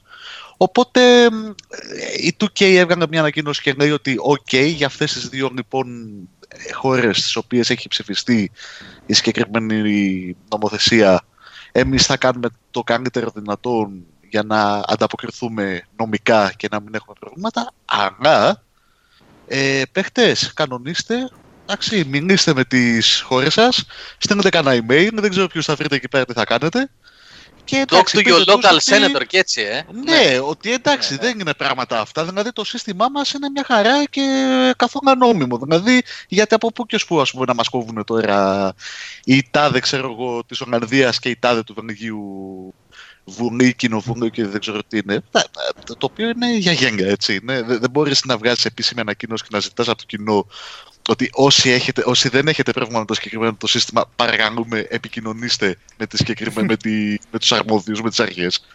Δηλαδή, για να καταλάβω, η, η 2K παροτρύνει τους gamers να επικοινωνήσουν με την. Ε, να, επικοι- να επικοινωνήσουν, τέλος πάντων, να διαμαρτυρηθούν. Η 2K αναφέρει συγκεκριμένα ότι δεν συμφωνεί με αυτές τις, ε, με αυτή την νομοθεσία, έτσι. Λέει ξεκάθαρα ότι we disagree. Okay, δεν, Με δεν την νομοθεσία της Ολλανδίας και του Βελγίου που με ψηφίστηκε. την... Μπράβο, ναι, που με την λέει νομοθεσία. ότι τα microtransactions στο NBA 2K στα παιχνίδια είναι loot, είναι τζόγος και έχει, έχει πατσάρει τα παιχνίδια της για την ε, Ολλανδία και το Βέλγιο ώστε να μην Μπράβο. περιλαμβάνουν Ε, τέτοια έχει, βασικά, ναι, έχει Ωραία. αφαιρέσει, έχει αφαιρέσει τα κομμάτια αυτά τα οποία είναι υπό αμφισβήτηση ως προς το νομικό ζήτημα.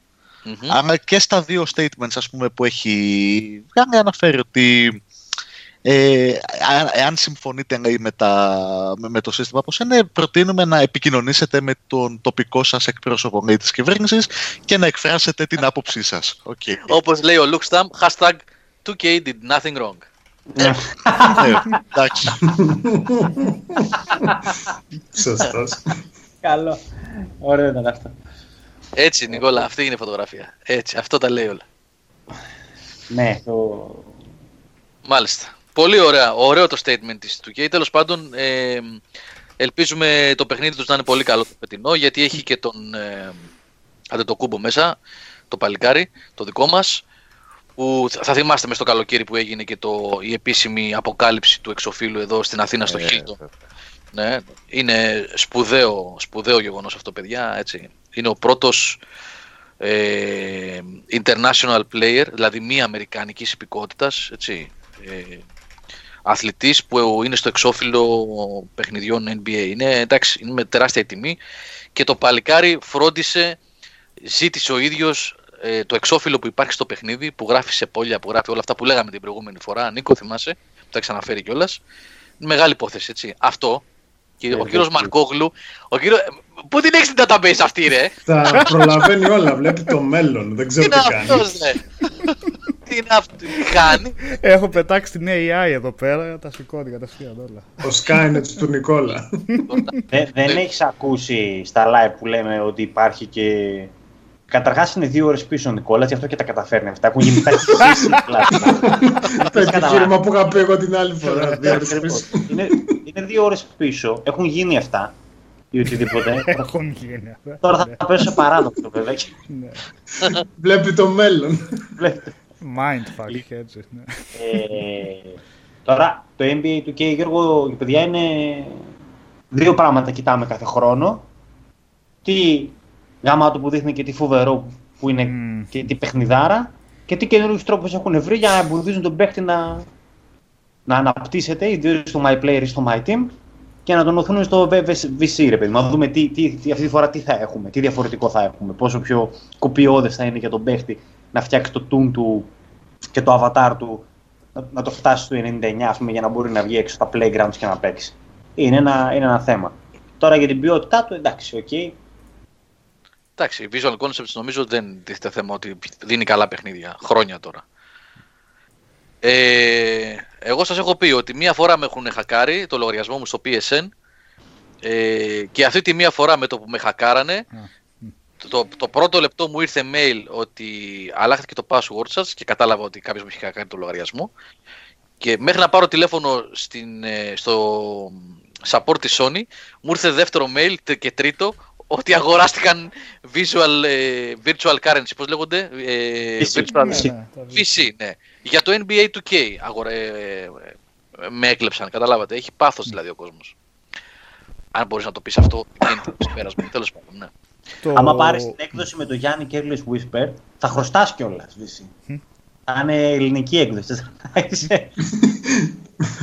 Θα είσαι- Θα- τη μνημονιακή θα βγει, ενώ η. η- Θα ξεκινάς με, με, με όνασμα, λέει. Με μείον. Δεν πειράζει, θα το Θα αφιερώνω. χρωστάσεις, τι κάνεις. Σε πόλια, ήθελε πάρε να έχει χρέος. Το two step verification Spiro Trans το έχω κάνει βεβαίως τώρα πια. Τελείωσε. Το πήρα το μάθημά μου. Και το πήρα το μάθημά μου γιατί ε, νομίζω πριν το τελευταίο webcast. Δεν ξέρω, σας το είπα στο τελευταίο webcast που κάναμε πριν το καλοκαίρι. Μέσα σε διάστημα τριών ωρών με πήρε τηλέφωνο και ο Σάβας και ο Οδυσσέας, ο Σάβας, ο Σάβας Καζατζίδης και ο Οδυσσέας Γιαννιώτης, ε, ότι τους χακάρανε μέσα σε λίγα λεπτά και τους δύο. Ε, Ευτυχώς προλάβαν τα παιδιά. Ο Σάβας αμέσως ο Οδυσσέας την επόμενη μέρα. Γιατί το support το βράδυ δεν δούλευε και το κάνανε το επόμενο πρωί. Ε, και σώσαν τα accounts, δεν είχαν καμία απώλεια, ευτυχώς. Και μόλις είδα τέτοιο μαζικό. μαζικό τέλος πάντων, σε δύο άτομα μέσα σε διάστημα τριών ωρών δεν είναι λίγο πράγμα. Ε, ενεργοποίησα το two step verification. Τώρα είναι ενοχλητικό. Ή με το mail, Γιώργο, ποιο είναι; Σω- Τηλέφωνο, τηλέφωνο. Το τηλέφωνο, Σώζει, σώζει λογαριασμού Ε, αυτό. Το ναι, two-step. ναι. Ναι, αυτό πήγα να πω Νικόλα. Είναι λίγο εκνευριστικό γιατί από οπουδήποτε και πάνε να μπεις σου ζητάει τέτοια πράγματα, Δεν αλλά πειράζει, ναι. δεν πειράζει. Ναι, δεν πειράζει, δεν πειράζει. Καλύτερα να κάνεις 5 δευτερόλεπτα να βάλεις ένα κωδικό που θα σου δώσει στο κινητό παρά να σου γίνει καμία στραβή και να ψάχνεις μετά. Ναι, ναι, ειδικά αν έχεις και κάρτα μέσα. Ε, αυτό Ναι, τι λες ακριβώς, τώρα. ναι. Λοιπόν, ε, είπαμε για το Γιάννη, μεγάλη στιγμή είπαμε για το, για το NBA 2K και για την Ελλάδα. Μετά πάμε. Ε, Dakar 18, δεν ξέρω γιατί το βάλα στη λίστα αυτό. Α, ε, άλλο που ήθελα να Ναι. ρωτήσω, το NBA Live φέτος βγαίνει τη CA για του χρόνου. ναι, δεν το έχω βάλει στη λίστα, αλλά βγαίνει Φέτος, πολύ. φέτος. πολύ... Στα Σεπτέμβρη βλέπω. Έχουν δείξει από αυτό καν gameplay τίποτα. Ή Δεν θα, νομίζω. θα πάει πάλι. Οχ. Το βλέπω. Στην E3 δεν δείξανε κάτι Ε, ψηλά; δεν δείξανε gameplay. Τα- Τώρα το trailer, εντάξει, τι να, τι να καταλάβεις από trailer. Ναι, αυτό εννοώ, δεν δείξανε αγώνα κανονικά. Ίσως στιγμιότυπα μόνο.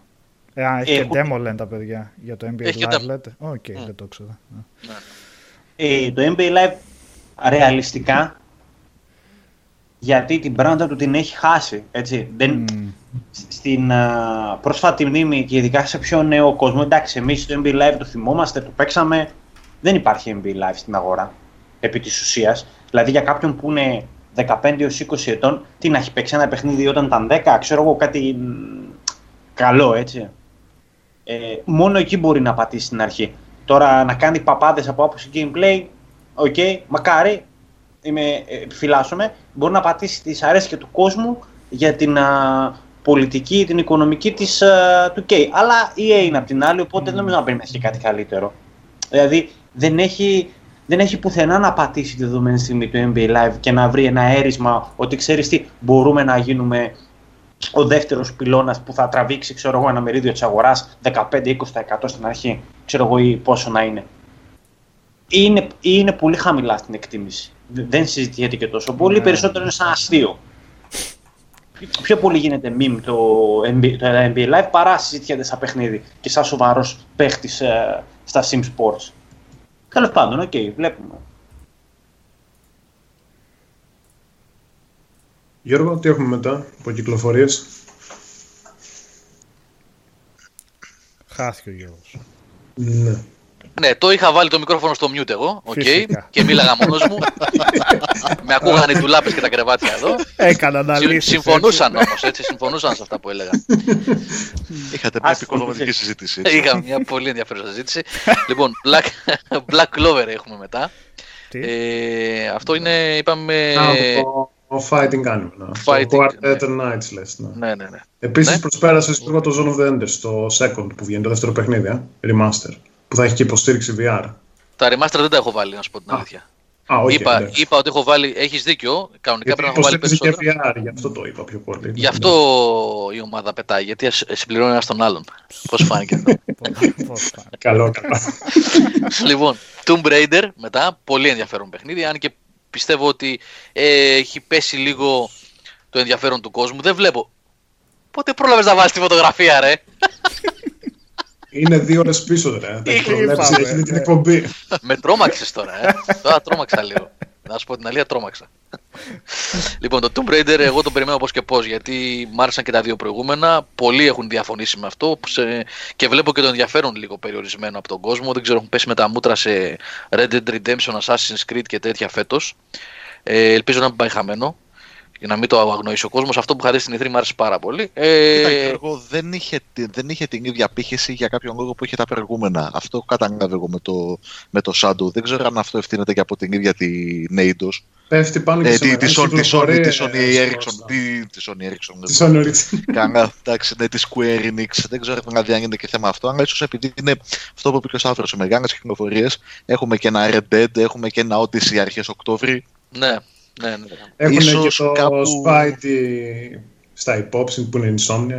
Είναι, είναι πολλά. το Spider-Man, ε, μεγάλη κυκλοφορία για το PlayStation. Κοίτα, και εγώ και εγώ μαζί σου, έτσι. Τα, τον Raider, εντάξει. Έρωτας. Οπότε. Δεν ξέρω, ε, νομίζω ότι και η Sony φέτος ότι, ότι πήρε το, το Spider-Man ε, δεν είναι η πρώτη φορά που βγάζει παιχνίδι της Insomniac νωρίς και το Resistance 3 πάλι αρχές Σεπτεμβρίου νομίζω είχε βγει, πολύ νωρίς είχε βγει. Ε, αλλά αν σκεφτείτε ότι είναι το μοναδικό μεγάλο exclusive ε, για το 2018, για το υπόλοιπο του 2018 πιο σωστά, της Sony, ε, δεν είναι τυχαίο το ότι το κράτησε τόσο μακριά από τα πολύ μεγάλα ονόματα. Ε, δηλαδή το βγάζει αρχές της σεζόν, κυριολεκτικά, 7 Σεπτεμβρίου. Μακριά από Odyssey, μακριά από Red Dead, μακριά από Battlefield, μακριά Ναι, από... στο ξεκίνημα, όπως το είπες Ναι, Γιώργος, στο ναι.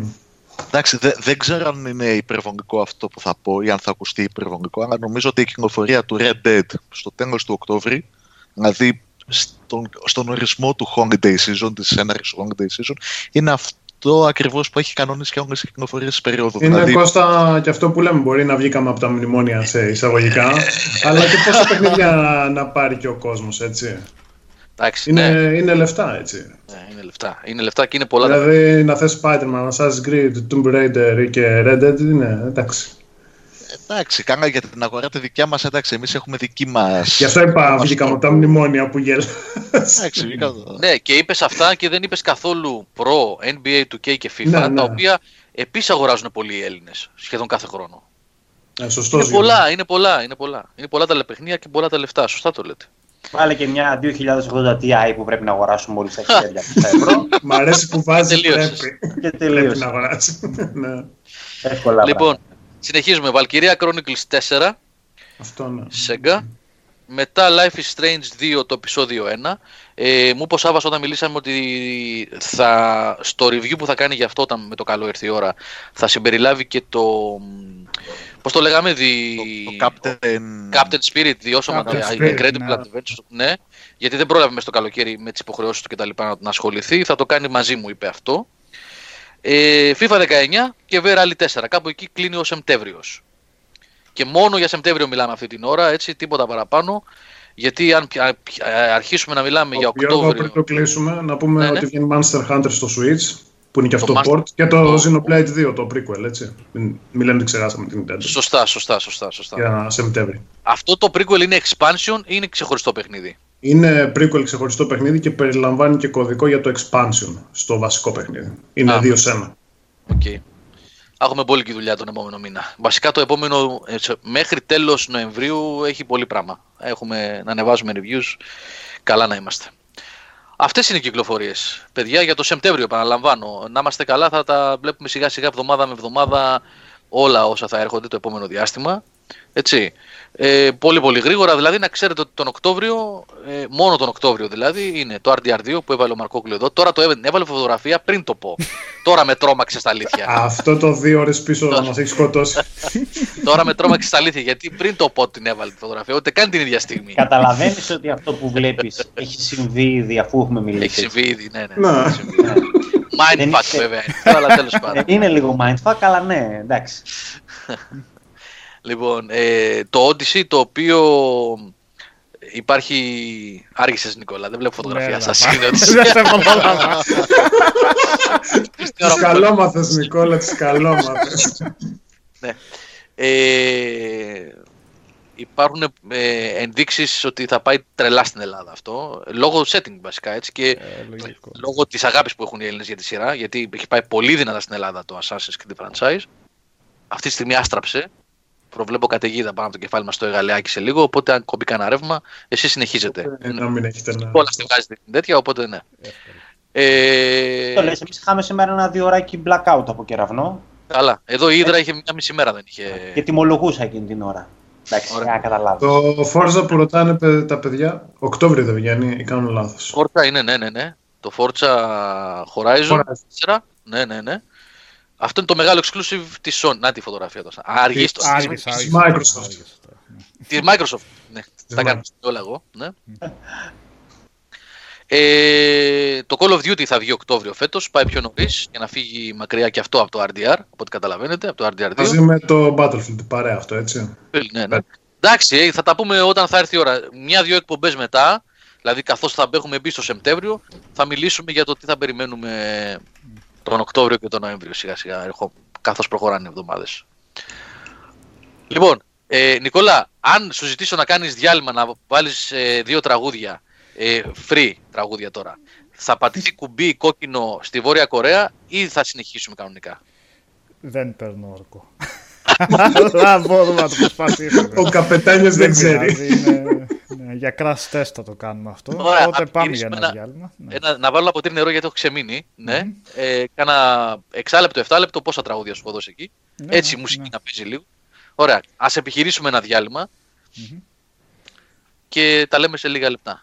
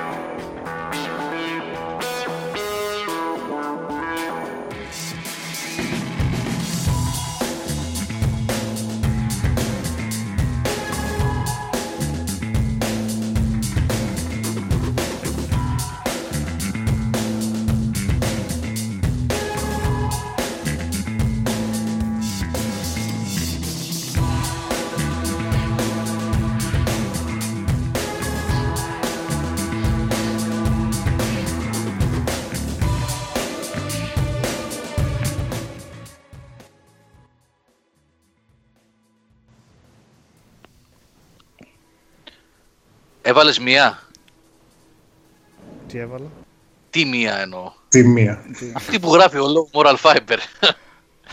λοιπόν, αν μας ακούτε παιδιά γράψτε ότι επιστρέψαμε κανονικά στο live. Είπαμε ακόμα βρίσκουμε our Επιστρέψαμε. silex. Ναι. Όλα δουλεύουν στην εντέλεια. Λοιπόν. Μέχρι και μουσικό χαλί έχω τώρα από πίσω. Δεν έχω ιδέα Ω, να ακούγεται. ε. τώρα. Χαμός. Αυτά είναι. Τα έχουμε μάθει όλα. να Παίζουμε στα δάχτυλα. ε, από πού συνεχίζουμε, παιδιά; Τι θέλετε να πούμε άλλο; Είπαμε... Ε, Νίκο, καλό είναι να πεις ότι στο stream που κάνατε μίλησες για το Azeroth. Για όσα παιδιά δεν το έχουν παρακολουθήσει. Έλυσα αρκετά από το Azure. Θα έχω ήδη ένα 60 ώρο μέσα στο νερό. Το κατέχω πλέον. Δηλαδή, νιώθω πλέον έτοιμο να τα γράψω για το παιχνίδι γιατί ε, είναι ένα κτίνος το οποίο πρέπει να το, να το, να το, να το δεις και να το παίξει. Έχει πάρα πολλά πράγματα που πρέπει να συγκρίνεις. Το Raid δεν Και- έχει πει ακόμα όμως, Νίκο. Ε. Δεν έχουν Όχι, παιδιά, ρε. όχι. Πάντα μπαίνουν μετά το πρώτο patch αυτά. Και στο, και στο Legion το ίδιο είχε γίνει. Απλώς έτσι μόνο σαν, α, σαν παρεθεσούλα είναι από εκείνα τα expansions τα οποία είναι τα μεταβατικά. Ξέρεις, το, το WoW έχει μεγάλα expansions και αυτά τα οποία είναι τα συνδετικά. Αυτό είναι συνδετικό. Το Legion έφερε πάρα, πάρα πολλές αλλαγές. Αυτό είναι περισσότερο ε, γιατί πρέπει να έχουμε ένα expansion. Ανά Είναι δύο-τρία. σαν πρόλογος, Νίκος, το πούμε, για το τι θα Ναι. ακολουθήσει. Όχι σε πρόλογος. περιεχόμενο. Ε, ε, πρέπει. Με αποσυντονίζει, ρε Μάρκ. Με Την τις έβαλα την εικόνες. φωτογραφία. Ωραία, ναι. Είμαστε τα χωρίς χασμά. μεγάλο κακό, όπως είχαμε στο προηγούμενο που ήταν η Legion, έτσι δηλαδή. Ε, Αλλαγές μεγάλες δεν έχουμε στο gameplay που γίνανε πάλι στο Legion. Απλά είναι η κάποια αλλαγή που χρειάζεται το παιχνίδι για να ανανεωθούν τα subscription και να μπει νέο content. Έτσι, είναι, έτσι λειτουργεί το World of Warcraft τόσα χρόνια. Ε, τώρα πάνω στο χαίρομαι που το λατρεύεις. Εγώ έχω κάποιες ενστάσεις θα τις γράψω και θα τις πω στο review και το συζητάμε εκεί πέρα. Έχω κάποιες ενστασούλες δηλαδή. Αλλά και θα επαναλάβω και κάτι που είπα και στο live, θα το πω και άλλη μια φορά και εσύ Γιώργο ξέρω να συμφωνείς ότι το WoW πρέπει να συγκρίνεται αποκλειστικά και μόνο με τον εαυτό του. Εγώ Το είχα πει, Νίκο, συμφωνώ με σένα. Ναι, α, ε, αν το βάλεις κάτω με το πώς έχουν προχω- έχει προχωρήσει το gameplay τα τελευταία χρόνια στα action παιχνίδια, μοιάζει λίγο παλιακό. Αυτό, αυτό είναι, σου φαίνεται, ειδικά αν επιστρέφεις κάποια χρόνια μετά, δηλαδή έπαιξα με το Legion ένα μήνα όταν το είχα για να το review, έκανα ένα hiatus τότε αναγκαστικά γιατί πρέπει να παίξουμε και άλλα πράγματα.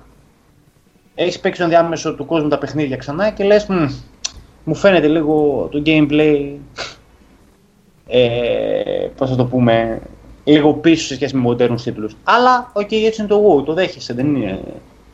Δεν, είναι- δεν, δεν, δεν πρέπει να το βάλεις στα πλαίσια της, ε, της σύγχρονης βιομηχανίας και να το συγκρίνεις με άλλα παιχνίδια. Το WoW με το WoW, τα expansions του με τα expansions του, με το τι φέρνεις στο παιχνίδι, με το τι αλλαγές γίνονται στο lore, με, με, με, με, με το ένα με το άλλο. Οκ, αυτό μόνο σαν παρένθεση και περισσότερα, και περισσότερα παιδιά στο review.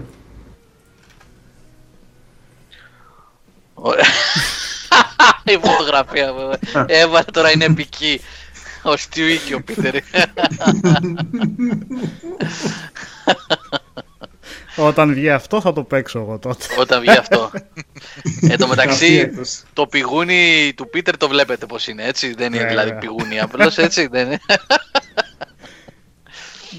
λοιπόν, ε, Νίκο, Νικόλα, Σταύρο, Κώστα, θέλετε να πείτε κάτω, κάτι άλλο επιπλέον για gaming, για το διάστημα αυτό που ήμασταν απόντες που ενδεχομένως να θέλετε να προσθέσετε ή να πάμε για ταινίες, σειρές σιγά σιγά, τι θέλετε; Νομίζω ότι μπορούμε να προχωρήσουμε παρακάτω. Ναι, νομίζω Λίγο πιο τα δυνατά, κάλυψα. Κώστα, δεν ακούστηκες, ναι; Ναι, νομίζω ότι εντάξει, εγώ δεν ξέρω αν Σταύρο εσύ έχεις να πεις κάτι. Εντάξει, νομίζω ότι μπορούμε να πάμε παρακάτω. Ωραία, για gaming να πω λίγο μόνο εγώ ότι έπαιξα πολύ λίγο όμως δυστυχώς γιατί δεν πρόλαβα ε, περισσότερο. Είχα πολλές αναποδιές μες στο καλοκαίρι εγώ.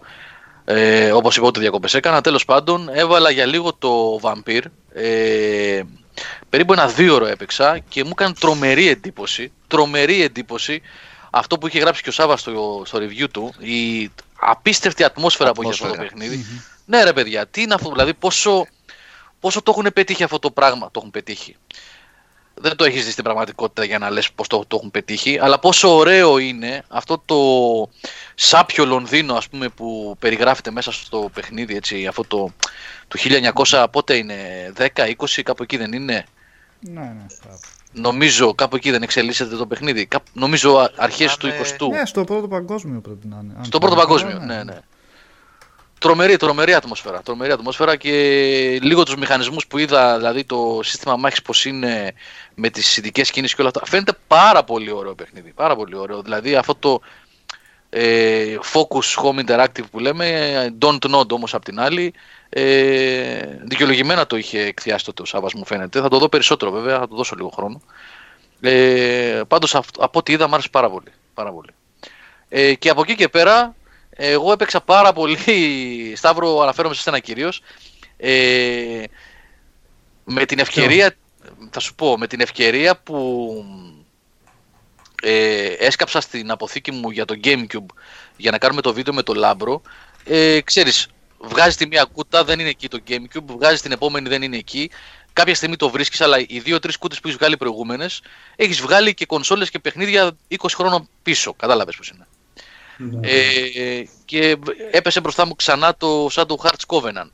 Ω, το δύο κιόλας. Το, Εντάξει. ναι, το οποίο είναι το καλύτερο της σειράς και είναι και καταπληκτικό JRPG, το έχω πει πολλές φορές. Ναι, ναι, και παίζεται ακόμα και σήμερα. Εντάξει. Αν Παίζεται έχει component και Apple, καλώδιο, Ναι, μια χαρά. εντάξει, Ακόμα. Ξέρεις τι, εγώ το έβαλα στο PlayStation 3 το FAT που έχω, το οποίο παίζει PlayStation 2 Smooth, Α, έχει τη συμβατότητα, ναι, ναι. ναι. συμπατότητα με το Smoother και καλά για να λιένει τις γραμμές κτλ. Που βγαίνει η εικόνα 480. Ναι, για να φεύγουν ε, τα scan lines, κατάλαβα. Ναι, ναι, ναι. Ε, από το HDMI και φαίνεται πανέμορφο σχεδόν ε, πόσα χρόνια είναι και αυτό περίπου 16-17 χρόνια πίσω. Ναι, Και είναι το- παλιό κι αυτό. Ναι. Είναι παλιό. Είναι παλιό. Από Και το τη δεύτερο- Ναύτιλους, η Ναύτιλους το έφτιαχνε, δεν θυμάμαι πώς Ναι, λέγονταν. Τίλους και μ, η Atlas το είχε κάνει publishing νομίζω. Ναι, η Atlas το έχει κάνει. Ναι, νομίζω, νομίζω, ναι, ναι. ναι. Και το δεύτερο που έβαλα, που δεν το είχα δει καθόλου αυτό, αυτό δεν έπαιξα πολύ λίγο όμως, ήταν το Tales of Gracie Chef. Βρήκα μπροστά μου ένα review code που μου Αυτό είχε ναι, στο PS3 υπήρχε. ναι. Το PS3, ναι. Και αυτό πολύ όμορφο. Και αυτό βέβαια, εντάξει δεν είναι πολύ παλιό. Έχει Αλλά γεράσει αυτό σε σύγκριση με το Zillia που το έχει πάρει άλλο studio anime, έχει ψιλογεράσει. Έχει καλό combat system βέβαια το συγκεκριμένο, αλλά έχει πολύ backtracking. αυτό πήγα να πω. ότι Έχει πολύ ωραίο combat system. Πολύ γρήγορο και πολύ ωραίο combat system. Ίσως το καλύτερο σε εκείνη την εποχή combat system για Tales παιχνίδι. Αυτά Αλλά, τα ναι. Λέω. Μέσα στο καλοκαίρι εγώ αυτό το, το μήνα δηλαδή ασχολήθηκα. Λίγο Vampire, λίγο Tales και περισσότερο το Shadow Hearts είδα. Ε, Να λέει και ο Βαγγέλης ο Καταμαράν για τα review του Dragon Quest και ότι πήρε τον Ni no Kuni αντί για τον Vampire. Οκ. πήρε τον... Α, α, α, μάλιστα. Κάποιος έγραψε, ποιος έγραψε, ο Αϊμάνος, όχι. Ε, ο, α, ο Βαγγέλης, ότι βγήκαν τα πρώτα review για το Dragon Quest. 88 λέει μέσο όρο. Δεν μου κάνει έκπληξη Γιώργο, αυτό του είπα, γιατί μην ξεχνάμε το Dragon Quest είναι από τα δύο τρίτα της Dream Team του Chrono Trigger, έτσι. Ναι. Οπότε δύσκολα να... Δεν με εκπλήσει καθόλου. Για πολλούς είναι και το GOTY JRPG, έτσι. Δεν ξέρω Μετα- το Xenoblade 2 τι θα κάνει, αλλά ναι. Για, γενικά για το JRPG της χρονιάς ο Ποιος είναι ο ανταγωνισμός του προς αυτό το Xenoblade, αυτό το prequel τέλος πάντων; Ε, εντάξει, το Inokuni 2 που βγήκε, το Valkyria εντάξει είναι strategy. Ε, και τα άλλα είναι remaster, κάτι το World Edge With You και το Vesperia, δεν έχει κάτι άλλο έχει κάτι από άλλο. δυνατούς τίτλους. Μάλιστα. Ε, για Dragon Quest θα πούμε περισσότερα. Σε... Νομίζω ότι θα έχουμε κωδικό. Ε, Σταύρο, αν όχι εντός εβδομάδας, αρχές επόμενης σίγουρα. Ε, λογικά σύντομα. Τουλάχιστον δεν θα έχουμε embargo, οπότε σε κάποιο Ναι, web ναι, ναι, ε, όσο κάπου θα μπορούσα να πω κάποια πράγματα μπορέσουμε όταν να δω το ακούσουμε. παιχνίδι. Ναι, ναι. Ωραία. Παιδιά, να περάσουμε στο επόμενο θέμα μας, στο επόμενο τμήμα μάλλον της εκπομπής. Να πούμε καμιά ταινιούλα σειρά, θα έχει ο Νικόλας να μας πει πολλά. Βέβαια. Αλλάζει ε, εικόνα. πώς θα- Συνεχίζει εικόνα. Έτοιμος. Έτοιμος ήταν με την Περίμενε, βγάλει την πάλι πίσω. Βάλε μια Nintendo Direct. Γιατί αν θέλει ο Κώστας να πει δύο κουβέντες για το Direct που έγινε σήμερα της Nintendo, που είναι φρέσκο. Ε, Σωστός. Ναι, ονόφρεσκο και οι ανακοινώσεις εξαιρετικές έτσι. Κοίτα, η αλήθεια είναι ότι δεν το παρακολούθησα το συγκεκριμένο. Εντάξει. Δεν, δεν το παρακολούθησα όπως έπρεπε να το παρακολουθήσω. Είδα παιχνίδια τα οποία τα έχω ήδη δει. Εντάξει, μιλάμε μόνο για indies, έτσι. Δεν μιλάμε για βασικές κυκλοφορίες στο επόμενο διάστημα. εντάξει, το Wonderlands 2 που θα έρθει άμεσα, το ξέρουμε, είναι παιχνίδι το οποίο είναι πανιό. Ε, το... ε, Undertale.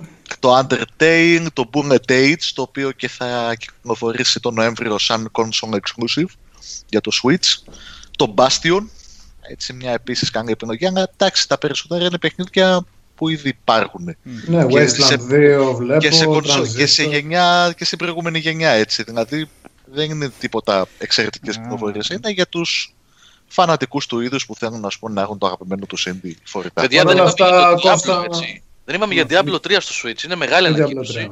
Έτσι, ναι, ναι. Αυτό έγινε στην Gamescom η ανακοίνωση, έγινε, βέβαια, δεν ήταν στο Direct σήμερα. Ότι πρέπει Όχι, για ναι. ταξίδια ναι. αυτό να και ώρες, τον Diablo. Αυτό πήγα να πω Νικόλα. Παρ' όλα αυτά έχει καλό πρόγραμμα Nintendo. Έβγαλε και το Octopath Traveler τώρα, έβγαλε, βγάζει και αυτά παράλληλα. Μετά έχει το Smash Bros. Έχει το Xenoblade τώρα, εντάξει. Το Xenoblade είναι που θα βγει μέσα Σεπτέμβρη.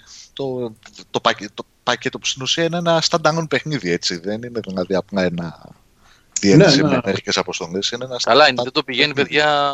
Ε, πηγαίνουν οι πωλήσεις του Switch φοβερά και είναι αυτό που ο Σταύρος. Το πρόγραμμά της είναι εξαιρετικό. Το Octopath έχει σαρώσει σε πωλήσεις.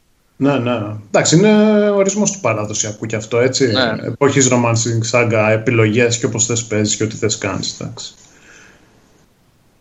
Αλλά ναι, έχει πολύ καλό προγραμματισμό. Μέχρι το τέλος του έτους το, θα το βλέπει και ο Κώστας λογικά ότι πάει πολύ καλά. Στην ουσία, εντάξει, είναι αυτό ότι ε, περιμέναμε άλλε ανακοινώσεις, άλλε κάσαν στην πορεία. Είναι το, το Super Smash που θα έρθει, ναι, που θα έρθει το Δεκέμβρη. Τα Pokemon Let's Go Pikachu και Eevee που θα βγουν τον Νοέμβρη. Και παράλληλα έχει και τα ports και τα remasters. World Ends With You. Ναι, World Ends With You, ναι, πλέον αναμενόμενο. Εντάξει, θα δούμε, θα δείξει στην πορεία. Και τα βασικά... third party, μην ξεχνάμε, Valkyria θα έρθει, τέλος ο Vesperia θα έρθει και, και στο Switch, έτσι. Ναι, θα βγουν port. Α, δούμε. Από την επόμενη χρονιά βασικά θα περιμένουμε πάνε έτσι μερικές καλές κυκλοφορίες από την Nintendo τώρα μας έχει απογοητεύσει λίγο. Θα δούμε στην πορεία. Έχουμε ακόμα μερικούς μήνες. Ναι, για να τελειώσει το 18. Fire Emblem που λέει ο Σαντ Σάντο. Το Fire Emblem, ε, βέβαια, ναι, εντάξει. Και βλέπουμε. Ωραία. Λοιπόν, Νικόλα, ρίξτε το σινεμά. Έτοιμο. Καλά, μιλάμε ότι τύπος δεν παίζεται έτσι, εξπέρ. Προσλαμβάνεσαι. Αυτή δεν έχω ιδέα τι είναι; Κοιτάμε την αίθουσα. Είναι αυτά ρε, είναι πριν ξεκινήσει τα previews που δείχνει τα τέτοια. Ναι, ναι, ναι. Ε, λοιπόν. Είδε κανείς Disenchantment; Είδα εγώ ένα επεισόδιο χτες και έπαθα πλάκα. Από το πόσο καλό είναι. ναι. ναι. Πάρα πολύ μ' αρέσει. Το πρώτο επεισόδιο, αν μπορείς να, πεις, να μιλήσεις για μια σειρά από ένα επεισόδιο που δεν μπορείς, 20 λεπτά δεν είναι κιόλας. Πόσο είναι αυτά, μικρά 25 λεπτά. 25 λεπτά. Ε, βασικά ήμουν έτοιμος να κάνω λίγο binge watch που λένε, να δω όσα είχε. Δεν ξέρω πόσα έχει μέσα. 10 έχουν βάλει; 10, 10 είναι. Νομίζω. 10. Ναι, 10 ε, αλλά με πήρε ο ύπνος. Δεν, δεν άντεξα. Κατάφερα και είδα ένα. Ήμουν λίγο πτώμα.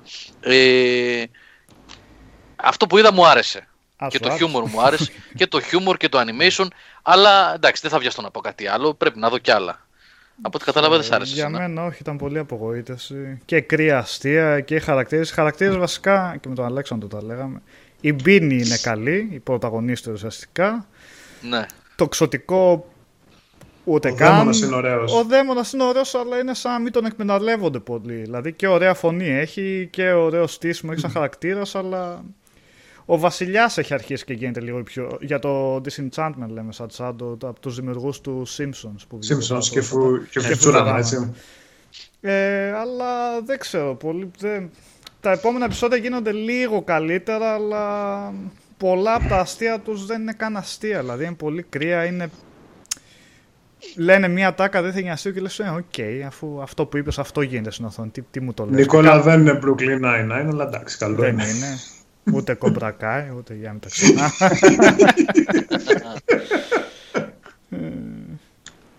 Για το Hereditary που λες, λέω μάλλον Φάβιο και εγώ τα καλύτερα έχω ακούσει αυτό. Το έχω βάλει στα υπόψη. Το έχει δει κανείς αυτό; Όχι.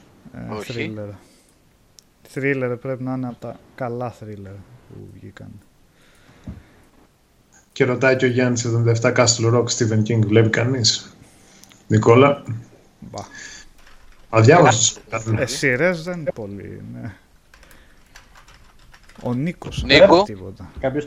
Ε, τίποτα. Εγώ βλέπω το Better Call Saul, επεισόδιο-επεισόδιο, δεν με Μμ, νοιάζει να μας και πει εγώ, όλο. ναι. Νίκο έβγαλε ένα σεζόν αυτό, έτσι. Ναι, ναι, ναι. Τώρα Και πέρα. αργούτσικο, αργούτσικο είναι, μ' αρέσει Βασικά να... τώρα σήμερα πρέπει να βγει και το τρίτο ή τέταρτο; Τέταρτο, Το έχει τέταρτο. βγει. Το έχει βγει, το τέταρτο θα έχει βγει. Μμ. Archer τελευταία σεζόν βλέπω, θα τα δω μόνο κοπανιά αυτά. Μμ. Archer να δείτε, γενικά. Αν σας αρέσουν, εντάξει, έχει πολλά Ναι, sex ωραίο jokes. είναι. Αλλά, Αλλά ναι, δεν νομίζω να κρατά την ποιότητα στο τέλος. Κάπου δηλαδή με, με έχει κουράσει. Αλλά εντάξει, ναι, είναι έξυπνο κι αυτό. Οι πρώτες 5-6 σεζόν τώρα τι στην 11η, το 10η, τι έχει φτάσει. Πρέπει να έχει. όχι ένα. ένα. Α, ένατη. οκ. Τώρα είναι βασισμένη στο ότι θυμάστε μια σειρά με το, με το χρυσοπίθηκο και το υδροπλάνο που είχε. Ω, η Κίνα! Η Κίνα, ναι. Τι λες ρε φίλε; και τη λένε Lucy και σε κάποια φάση τη λέει Lucy Goosey, κάτι τέτοιο. Και εντάξει, πέρα τα references είναι πάρα πολλά. Είναι σε ένα απομονωμένο νησί. Οπότε από εκεί πιάνει το concept το, το αρχικό και στην ιστορία του. Πλέον το έχουν πάει έτσι το Archer. Έχουν, ε, αλλάζουν timelines κατά κάποιο τρόπο. Και το προηγούμενο ήταν noir. Μ, δηλαδή Ναι, φύγαν από τη μοντέρνα εποχή μια και καλή. Μμμ. Καινούριο Cohen ποιο είναι Longo Cast που λες; Δεν είχα ιδέα ότι βγάλανε κάτι αυτοί. Όχι. Ε, Του Σάσα Μπάρον Cohen. Α, Α, η θα- σειρά. Α. Καλά, έχει φοβερό γέλιο έτσι. Πώς λέγεται; This is, This is America. This is America. Κάτι με America. Νομίζω αλλιώς, αλλά This is America. ε. Εντάξει. Σαν, σαν το, το Disenchantment έχει ελληνικά. Τουλάχιστον στο Netflix, έτσι. Who is, who is America, ναι. Who is America. Ε, Who is America. Το οποίο το concept είναι ότι μεταμφιέζεται κλασικά ο Σάσα Μπαρακοχέν και πηγαίνει και τους τρελαίνει βασικά. Ε, κάνει έναν δίθεν ε, εντάξει. ε, στρατόκαυλο εντελώς ε, Ισραηλινό και πηγαίνει και τους λέει ας πούμε πώς να πολεμάνε τους χαντιστές. Και πηγαίνει σε κάτι άτομα και τους λέει κάτι κουλά πράγματα να κάνουν. Δηλαδή τον άλλο τον βάλει να, sorry, να ξεγυμνώνεται γιατί λέει άμα πας με τα οπίστια σου προς τον τζιχαντιστή, εκείνος θα τα χάσει και θα ρίξει το όπλο του. Η εκπαίδευση και ο άλλος το πιστεύει και το κάνει, ας πούμε έτσι. Κάτι εντελώς τρελά πράγματα, εντάξει, για τη, για τη βλακεία που υπάρχει.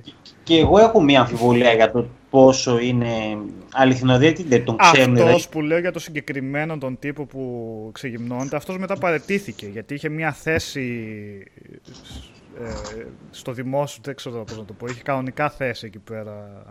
Ήταν στα πολιτικά και αυτά. Αλλά ναι, και εμένα μου φαίνεται περίεργο αν τον ξέρουν και να μην. Εντάξει, τέλος πάντων, νομίζω ότι κυκλοφορεί και πολύ φλαμμένος κόσμος που απλά Ναι, ναι. ψήνεται απλά να βγει στην τηλεόραση ή δεν τον νοιάζει να ξεφτυλιστεί. Ή Ίσως και Στο δεν άλλο είναι και που τους λένε. δύσκολους, ποιος ξέρει.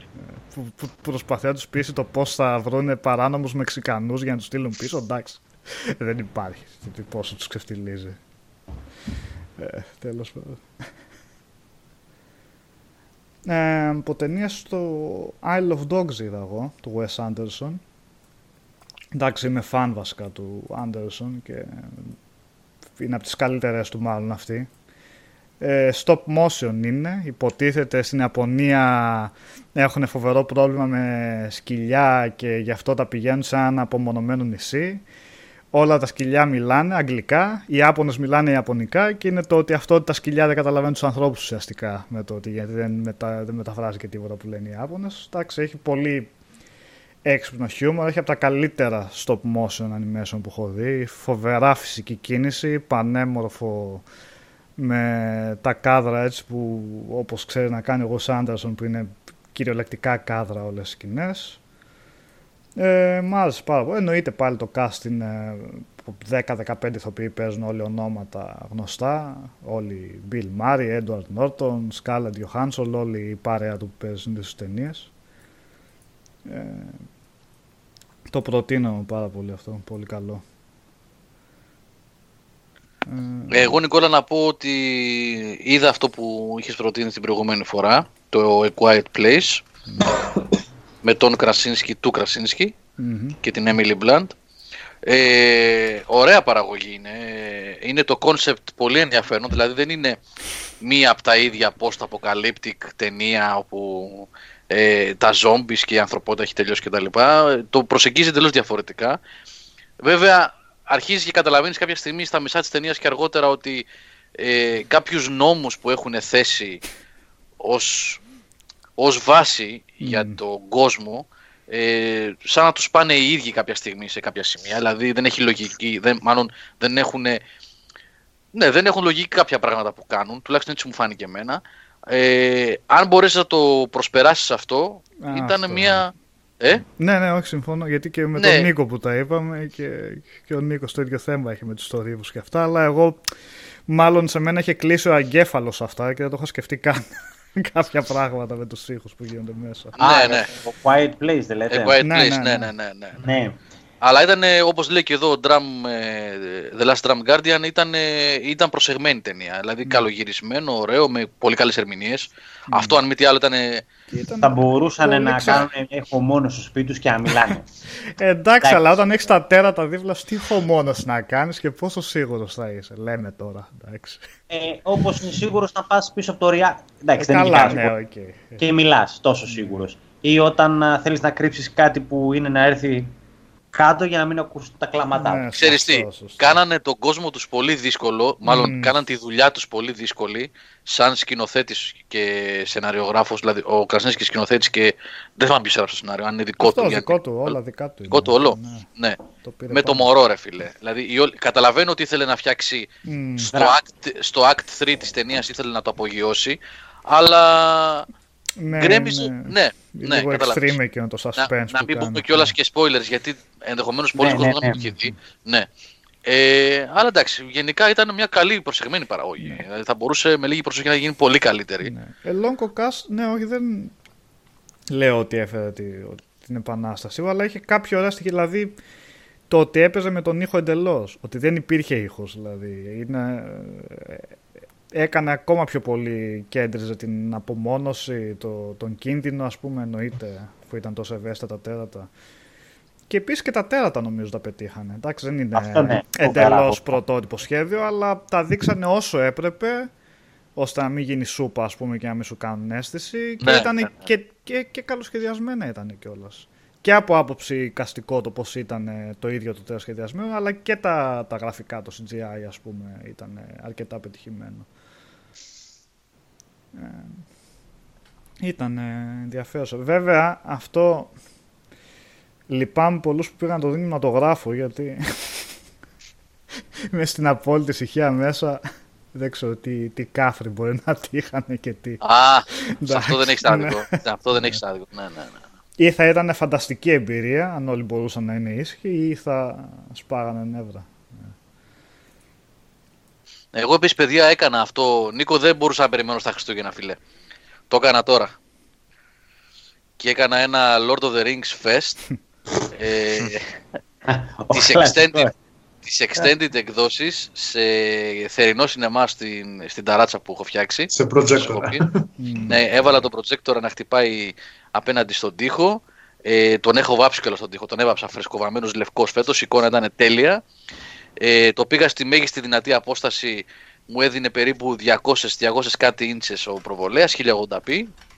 Ε, οι εκδόσεις, η Blu-ray των ε, Extended Lord of the Rings και των τριών και τα είδαμε σε τρεις μέρες σερί, αφού βέβαια προηγουμένως ε, πριν, ε, όπως σας είπα δεν πήγα διακοπές, ανέβηκα όμως επάνω στο χωριό που είχα στείλει τέλος πάντων την οικογένεια. Ο Μαρκόγλου συνεχίζει να δίνει ρέστα, έβαλε φωτογραφία Lord of the Rings. Ε, πρέπει, πρέπει. Fellowship. πώς, ναι. Fellowship. ε, έπρεπε να ανέβω στο χωριό τέλος πάντων για δύο μέρες για να πάρω την οικογένεια για να γυρίσουμε, στην- να γυρίσουμε στην Αθήνα. Ε, Αλλά γιατί τελ- είδα και ότι Hobbit την τριλογία και δεν πήγα ποτέ στο χωριό να πάρω την οικογένεια. Όχι, όχι. ήθελα, να πω, Ξέχασα, ήθελα, να, ναι, ναι. ήθελα να πω ότι πριν γίνει αυτό, ανακάλυψα τη μαγεία των audiobooks την ώρα που οδηγείς. Και είχα βάλει το The Return of the King σε audiobook, σε ένα MP3, σε ένα στικάκι στο καστόφωνο του αυτοκινήτου και για περίπου 4,5 ώρες το ταξίδι που οδηγήρκησε ε, φυσικά δεν τελείωσε γιατί είναι πολύ μεγαλύτερο το audiobook είναι νομίζω γύρω- γύρω στις 8-9 ώρες είναι το audiobook ε, είναι μαγεία παιδιά να οδηγείς ειδικά σε δρόμο που δεν θέλει απόλυτη προσήλωση μια τεράστια ευθεία είναι πλέον να ανέβεις από Αθήνα Πρέβεζα ε, για να Καταλαβαίνεις ότι αυτό δεν έχει νόημα που λες έτσι. Τι δεν θέλει. Γιατί εικόνες βάζει ο Μαρκόγλου. Έπως. Ε, το είπα με την έννοια ότι ε, είναι τόσο εύκολος ο δρόμος και Εύκολος, ασφαλής. Ναι, ναι, αυτό, αυτό, ότι δεν είναι ο δρόμος που θέλει να είσαι στη τσίτα συνέχεια να προσέχεις, μη σου βγουν από χωράφια, μην σου έρθει ο άλλος από το αντίθετο ρεύμα. Αυτά τελειώσανε πια, ευτυχώς. Και τι έβλεπε τα, τα φορτηγά σαν μου μακίλ, ξέρω εγώ και. ναι, ναι, ναι, ναι, ναι, αυτό. αυτό. Περνούσα από το Πία Λίμνης εκεί στο Αγρίνιο πάνω στην Άρτα, ξέρεις, έβλεπα τα βουνά και τα δάση και γύρω-γύρω εκεί και φανταζόμουν, ρε παιδί μου, τη Middle Earth εγώ. Τέλος πάντων, θέλω να πω ότι ήταν πάρα πολύ ωραίο πράγμα. Δημιουργείς τις εικόνες ε, μες στο μυαλό σου ακούγοντας. Οι αφηγητές, βέβαια, καταπληκτικοί που έχουν διαλέξει από τα, για τα audiobooks αυτά. Ε, πολύ ωραίο, πολύ, πολύ ωραία η εμπειρία. Και έκανα ένα τέτοιο ζέσταμα και μετά έγινε το fest, το κινηματογραφικό των τριών ε, Lord of the Rings. Γιώργο Δημήτρης Αγγέλου ρωτάει. Ο audiobook στα ελληνικά; Ήταν. Όχι, όχι βέβαια. Ε, δεν, ναι. δεν Δεν ξέρω αν νομίζω. υπάρχει. Δεν νομίζω Ε, ότι όχι. υπάρχει. Νομίζω ότι υπάρχει. Στα αγγλικά, στα αγγλικά. Και μ, να σου πω κάτι με βασικές γνώσεις αγγλικών, εντάξει, η γλώσσα του Tolkien δεν είναι τόσο εύκολη και οι προφορές των ανθρώπων που μιλάνε καταλαβαίνετε είναι βαριές ε, αγγλικές των Ε, αφηγητών. αλλά ξέρεις, έχεις γνώση του βιβλίου, ρε παιδί. Μπορείς να. Αλλά ναι, θα, θα χάσει μερικές λέξεις, αλλά δεν είναι. Δηλαδή την ιδέα ε, και με τον παραπάνω την παίρνεις, όχι απλώς την παίρνεις την ιδέα. Ε, άμα, άμα έχεις διαβάσει όμως και τα βιβλία πόσες φορές καταλαβαίνεις άνετα που είσαι ανά πάσα στιγμή. Εύκολα, Κώστα, ναι, ναι. ναι. Πολύ εύκολο. Ε, γενικά τα audio ε, κάποιον που δεν έχει πολύ χρόνο να διαβάσει και τα λοιπά ή θες, όχι δεν είναι απαραίτητο έτσι, ε, άμα δεν θες να ακούσεις μουσική την ώρα που δουλεύεις, ξέρω εγώ, ή είσαι σε ένα λεωφορείο, ταξιδεύεις κάπου ή στο μετρό, νομίζω ότι είναι υπέροχο πράγμα. Ε, μου το είχε προτείνει κάποιος ε, γνωστός παλιότερα και δεν το είχα κάνει και το έκανα πρώτη φορά τώρα και ψιλοέπαθα. Μ' άρεσε πάρα πολύ το αποτέλεσμα. Ακούς ας πούμε, fly you fools, έπως. Τι εικόνα είναι αυτή ρε. Έχει αρχείο ο Νίκος, δεν είναι τις γυναίκες. Τρομερή το ρακούν, έτσι. Ο Γκάνταλφ. και επίσης, παιδιά, βλέποντας τα Lord of the Rings ξανά. Ε, Γιώργο ρωτάει ο Πάνος Βέτο που τα βρίσκει αυτά τα audiobooks. Που μπορεί να τα βρει. Ασιά. ε, καταλαβαίνεις. Όχι, πραγματικά πολύ. Στο Amazon έχει πάρα πολύ audio το Amazon. Πάρα πολύ. Ε, Βεβαίως μπορεί να τα βρεις και με άλλους τρόπους. Ο καθένας κάνει τις επιλογές του. Αλλά το Amazon, αν θέλεις να πάρεις, έχει άπειρο Ναι. περιεχομένο από audiobooks. Άπειρο.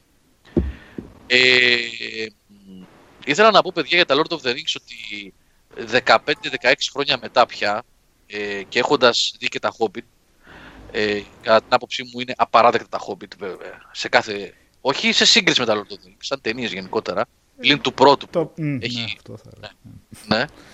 Ε, δηλαδή, βλέποντας αυτά τα τρία τώρα, είδα πρώτον ότι η πιο αδύναμη από τις τρεις συνεχίζει στο μυαλό μου μέσα να είναι για μένα το Two Towers σαν ταινία. Α, σοβαρά, το δεύτερο. Ναι. Ναι, ναι, ναι. Ε, Στην κορυφή το έχω αυτό. Η μάχη Νομ- με τα όχι. Uruk-hai και τα δέντρα που εμφανίζονται για πρώτη φορά. Αλλά ναι, για πες. οκ. Ναι, τέλος πάντων. Okay. Γενικότερα μου φαίνεται πιο είχε και δύσκολο ρόλο. Δηλαδή, αν δείτε, ε, αν έχετε τις extended εκδόσεις, έχω το πακετάκι, εγώ το DVD Ε. της extended, ε, ε, η Fran Walsh, ε, η, η γυναίκα του Peter Jackson, η Φιλίπα Μπόγενς που ήταν πάντα αυτή δίπλα του που γράφανε μαζί και ο Peter Jackson αντιμετώπισαν τεράστιες δυσκολίες με- να μεταφέρουν το Two Towers σε ταινία. Τους δυσκόλεψε, αν θυμάμαι καλά, είχαν πει πιο πολύ από όλες τις ταινίες το Two Towers. Γενικά επειδή είναι, δεν είναι σπονδυλο, είναι, όχι, είναι σπονδυλωτό. Είναι σπονδυλωτό, δεν είναι μια ενιαία γραμμή. Σαν, ε, έχει δύο-τρεις παράλληλες ε, γραμμές που προχωράνε.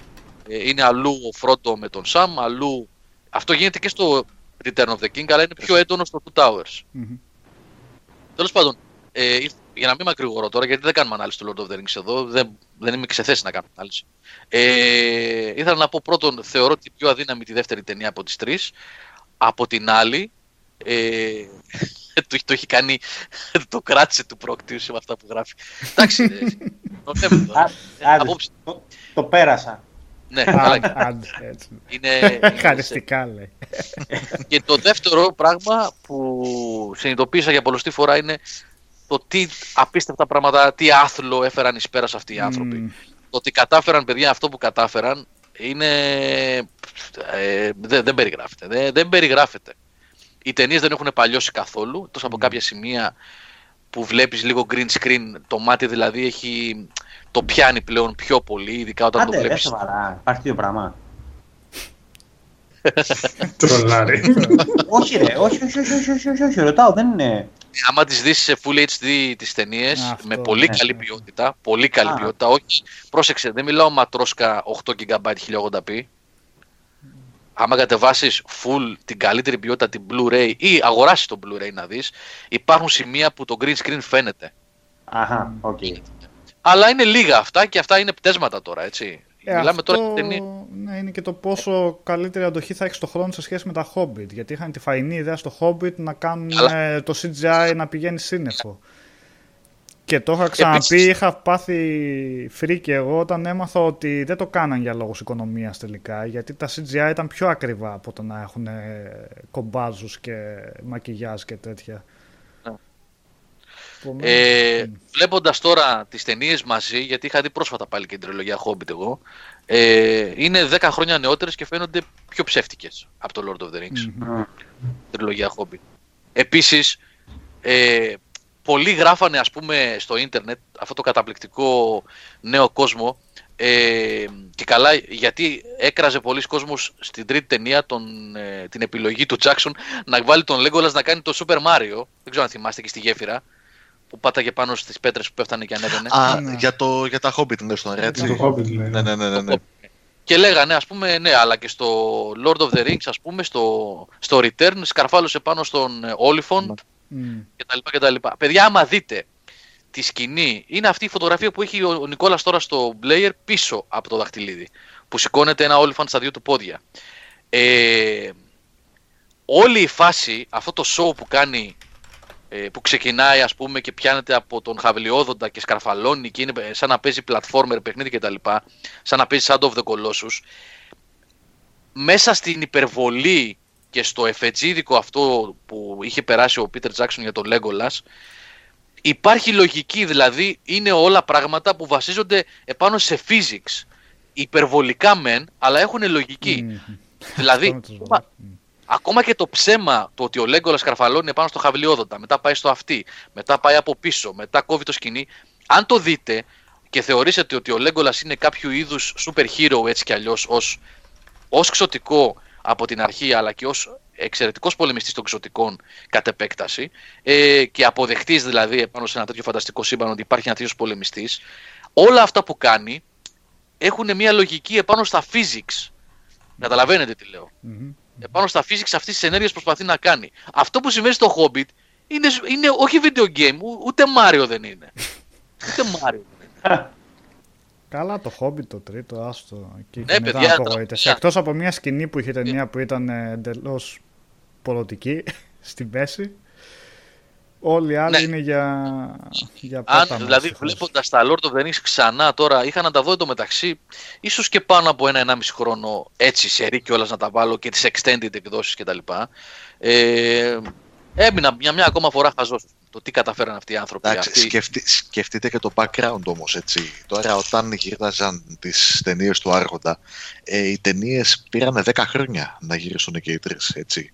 Δεν ήταν δηλαδή λίγο το διάστημα. Οπότε ήταν διαφορετικό το budget. Η Είχαν παραγωγή ήταν, κουτσάκι ήταν, περισσότερο. ήταν ενιαία και η παραγωγή. Ήταν και ενιαία τότε η παραγωγή. Δεν είχαν σκαμπανεβάσματα με τη σκηνοθεσία και με το ποιος αναλάβει τι. Ε, οπότε ε, είχε, υπήρχε το μεράκι, υπήρχε πολύς χρόνος στη διάθεσή τους ε, να έχουν κάποιο υλικό. Εντάξει, ήταν διαφορετικό. Ε, τέλος αυτό πάντων. είναι ρε Κώστα όμως. Είχαν το, Το μεράκι Hobbit- τότε. Μμ. Ή- Κοίτα, το Hobbit ξεκίνησε με άλλο σκηνοθέτη. Έτσι. Ήταν ένας Γκυγέν Μοντετόρο Σωστός, μέσα, ο σωστός, οποίος ναι, παρετήθηκε. Μετά το πλάνο ήταν ε, ότι θα ήταν δύο ταινίες του Hobbit. Για, τον, για τους δικούς τους λόγου τελικά τους κάνανε τρεις. Οπότε κάπου ε, χάθηκε λίγο και η μπάνα. Κάπου θέλανε και μια οικονομία χρόνου. Δεν ήταν δηλαδή ότι ήταν τόσο το οικονομικό ζήτημα, ήταν το κατά πόσο θα προλάβουμε να κάνουμε κάποια πράγματα όσο πιο γρήγορα γίνεται. Για να έχουμε το τελικό προϊόν στην ώρα τους. Εντάξει, τώρα το Hobbit βγή, βγήκανε τρεις ταινίες από ένα βιβλίο 400 σελίδων, έτσι. Ε, ναι. Από ένα παιδικό βιβλίο, έτσι. Από ένα παιδικό βιβλίο, ναι. Από ένα παιδικό Να μην βιβλίο. ξεχνιόμαστε Δεν- γιατί πήρα ένα παιδικό βιβλίο που δεν έχει καμία σχέση με το Lord of the Rings. Είδα ένα βίντεο στο YouTube ε, προσφάτως, ε, δεν θα είμαι το κανάλι τώρα, μην σας πω ψέματα, ε, φοβερή δουλειά, πολύ μελετημένη ε, που έλεγε ότι ο Τόλκιν ο ίδιος μετά την κυκλοφορία της τριλογίας, Lord- βασικά δεν ήταν τριλογία, ήταν ένα βιβλίο του, το σπάσανε από τον εκδοτικό. Έτσι, μετά από το Lord of the Rings, γύρισε και έκανε revision στο Hobbit για να αλλάξει κάποια πράγματα. Δηλαδή, αν κάποιος βρει παλιά έκδοση του 1900, πότε κυκλοφόρησε, 40-50, πότε κυκλοφόρησε το Hobbit, ρε παιδιά. Το, με- χο- πιο νωρίς είχε κυκλοφορήσει το Hobbit. Πιο- το Hobbit ναι, κυκλοφόρησε 30. το 1931 νομίζω. Α, Ε, α. ε, Δηλαδή και 29 με 30 κάτι είχε βγει το Hobbit. Ok, ναι. Είναι διαφορετικό το Hobbit στην αρχική του έκδοση από τη revisited έκδοση που έκανε ο Tolkien ο ίδιος για να ταιριάξει κάποια πράγματα που να κολλήσουν με το σύμπαν από ότι ε, είδα τέλος πάντων σε αυτό το αφιέρωμα. Ε, Παρ' όλα αυτά, ε, το Hobbit είναι ένα παιδικό βιβλίο, ένα παιδικό παραμύθι μικρό κιόλας. Έτσι, δεν είναι και κανένα μεγάλο και κανένα τέρας. Και βγάλανε τρεις ταινίες από αυτό και για να καταφέρουν να βγάλουν τρεις ταινίες, φέρανε και από τον πάγκο. Μη Φέρανε και τους αναπληρωματικού, δεν ξέρω Ναι, τι. Ναι. Τέλος πάντων, τέλος πάντων ναι. Τα έχουμε ξαναπεί αυτά, απλά επειδή τα είδα τώρα πρόσφατα. Ε, δεν είναι ο, ε, η τη συζήτηση δεν ξεκίνησα για να κάνω ranting στο Hobbit. Εντάξει, ο καθένας έχει τις απόψεις του, αλλά για να πω για ακόμα μια φορά πόσο μεγαλειώδεις παραγωγές ήταν αυτά τα τρία Lord of the Rings.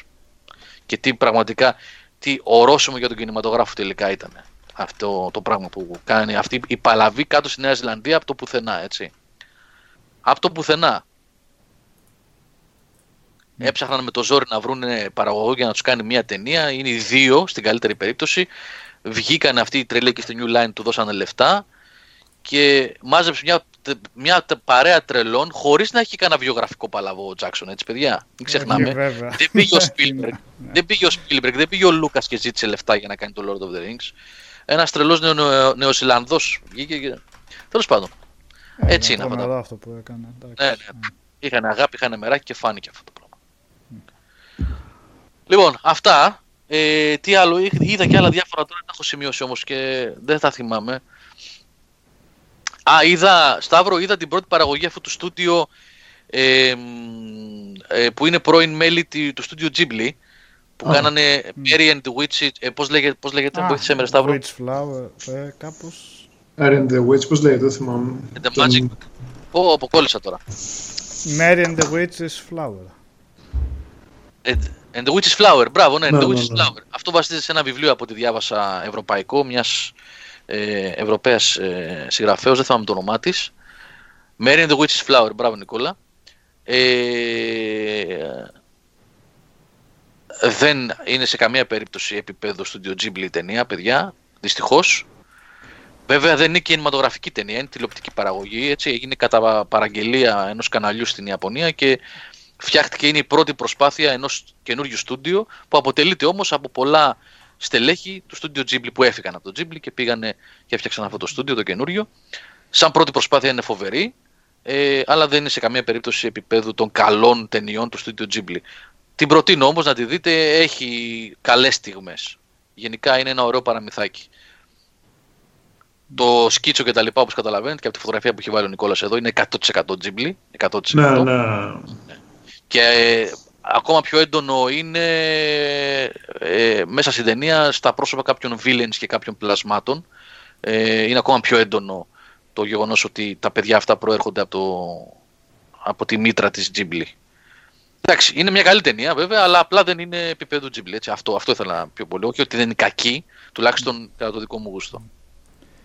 Ε, σαν Σάντο που λες, Γεια σου, σκεφτείτε Γιάννη, να... Ε, καληνύχτα Γιάννη. Καλό βράδυ, Σκεφτείτε Γιάννη. να έβγαζαν μια τριλογία σε επίπεδο παραγωγής Lord of the Rings βασισμένη στο Warcraft. Ε, βγάλανε δυστυχώς σε επίπεδο παραγωγής. αλλά... Έπαιζε και ο πρωταγωνιστής του Preacher, αν θυμάμαι καλά, κάτι είχαν κάνει. Ναι, έκανε τον Βασιλιά. Εντάξει, το έχουμε ξαναπεί. Αυτή η ταινία πιο miscast, δηλαδή δεν γίνεται. Ναι, Λες ναι. και θέλαν να βάλουν Βασιλιάς λάθος ο οπιούς. τύπος από το Μάμα Μία. Γι' αυτό δεν την έχω δει. Δεν πρόκειται. Ναι, δεν χάνεις και τίποτα. Έτσι κι αλλιώς δεν θα βγει και συνέχεια. Φαντάζομαι. Δεν τα πήγε καλά. Θα κάνουν απόπειρα, λέμε, με τους ίδιους πρωταγωνιστές. Μπα. Το Hobbit, ε, Κώστας έγραψε εκεί, ε. Το 1937 είναι η πρώτη του έκδοση, έτσι. Μμμ. Μάλιστα. Λοιπόν, ε, Νίκο, Κώστα, Σταύρο, Νικόλα, έχετε κάτι άλλο ή πάμε για κλείσιμο; Εγώ το μόνο που θα πω εντάξει, σχετικά με τη σειρά είναι ότι ξεκίνησα τόσο ήμουνα στην Ελλάδα. Είδα το Αγγλικάζατε Παπέλ, Ε, την ταινία Αγγλιστία. Αυτό Πες Κώστα ότι σου άρεσε, γιατί του Νίκου δεν του άρεσε να είμαστε δύο. Εντάξει, δεν, δεν ξέρω, παιδιά. ε, Ήταν λεπτομέρειες πιστεύω που κάνουν τη διαφορά σε αυτή τη σειρά. Δηλαδή, ε, εγώ ταυτίζομαι πολλές φορές με τους χαρακτήρες όταν παρακολουθώ σειρές ή ταινίες ή οτιδήποτε, ας πούμε τέτοιο. Άμα καταφέρω και ταυτιστώ με κάποιον χαρακτήρα, ε, τότε παρακολουθώ όλη τη σειρά χω- ε, ευχάριστα. Οπότε όλο το σχέδιο, δηλαδή η λεπτομέρεια ε, που έδειξαν στην, σ- ε, στη στρα... όταν καταστρώναν το σχέδιο, το τι πρόσεχε και το τι σκεφτόταν αυτός ο καθηγητής, ε, νομίζω εντάξει ότι ήταν ε, μ, παρόλο που εντάξει, δεν ήταν ας πούμε ελληνική, ε, αγγλική η παραγωγή, ήταν ισπανική, δεν ξέρω, ε, εντυπωσιάστηκα πάρα πολύ για ευρωπαϊκή δηλαδή για ένα ευρωπαϊκό προϊόν. Ε, είπαν ότι θα βγει τρίτη σεζόν, αν δεν κάνω λάθος παιδιά. Ναι, ναι, θα βγει. με- Δεν Νομίζω- ξέρω, δεν, Ναι, πες, πες. δεν ξέρω κατά πόσο η τρίτη σεζόν θα μπορέσει να ξεπεράσει αυτό που είδαμε ήδη, έτσι, δηλαδή αυτά τα επεισόδια που έχουν ήδη προβληθεί. Ε, το φοβάμαι ότι θα γίνει κάτι σαν το Prison Break. Επειδή τώρα κάναν αυτό που θέλουν να κάνουν, τη ληστεία στη τράπεζα, όπως και με το Ε, Prison ναι, Break. Κάναν την ακριβώς αυτό. απόδραση και μετά δεν είχαν Ε, τι να θα κάνουν. ακολουθήσει η Οπότε- γνωστή κοιλιά, ναι, αυτό. Έτσι, είδαμε εξαιρετικό character development, είδαμε καλό story development, η, η ιστορία στην ουσία έχει ολοκληρωθεί, έτσι. Ε, δεν ξέρω τώρα κατά πόσο θα, τι θα μπορούσε να προσφέρει μια τρίτη σεζόν. Αλλά εντάξει, σίγουρα ήταν ε, μια πολύ ενδιαφέρουσα ε, πρόταση και ευτυχώς που κατάφερα βασικά την είδα στην Ελλάδα, γιατί εδώ στο Κουβέιτ δεν την έχουν ε, επιτρέψει. Ναι. Για Δυστυχώς. κάποιο. Α, οκ. Ε, για τους δικούς τους. Για Αυτοί ξέρουν. Μάλιστα. Καλά, έκανε βασικά πολύ μεγάλη επιτυχία αυτή. Γενικά την είχαν από ό,τι είχα διαβάσει στην Ισπανία δεν τα είχε πάει και τόσο καλά. Και απέκτησε πολύ κοινό έξω μετά. Και ορίστε, τρίτη σεζόν. Ε, γιατί ήταν εντάξει, ήταν αυτό ήταν ένα έξυπνο development σε πολλά πράγματα. Και από τη στιγμή που κατάφερε και έσπασε το όριο της Ισπανίας και βγήκε παρά έξω, κατάφερε και απέκτησε ίσως και τη φήμη Ναι. που της αναλογούσε. Ε, Δημήτρη, το Mindhunter, ναι, είναι αυτό με το serial killer, έτσι. Τον μπερδεύω τώρα. Ναι, ήταν πολύ καλή σειρά αυτή, αλλά είναι εντελώς εισαγωγική η πρώτη σεζόν. Πλάκα πλάκα πρέπει να δω πότε βγαίνει η δεύτερη, δεν έχω ιδέα πότε συνεχίζεται. Αλλά ξεκίνησε με πολύ καλές ε, προδιαγραφές για συνέχεια. Καλή γραφή, καλή σκηνοθεσία, ωραία ηθοποιή. και όλα αυτά. Λοιπόν, αγόρια, κλείνουμε; Ε, Ναι, μάλλον. Αμίκρο. Νικόλα. αυτό. Α, να σας πω, βεβαίως, όσοι παρακολουθείτε συχνά το site, μάλλον θα το έχετε δει ακόμα. Ε, συγγνώμη, μάλλον θα το έχετε δει ήδη. Ε, είναι εδώ και τρεις μήνες που σας το έχω ξαναπεί ότι γίνονται πολλές αλλαγές στο site και διορθώσεις γιατί έχει αναλάβει μια καινούργια ομάδα και μ, φτιάχνουμε το site από απλά πράγματα καθημερινά μέχρι πιο ε, πολύπλοκα λειτουργικά από πίσω στο backend που δεν φαίνονται.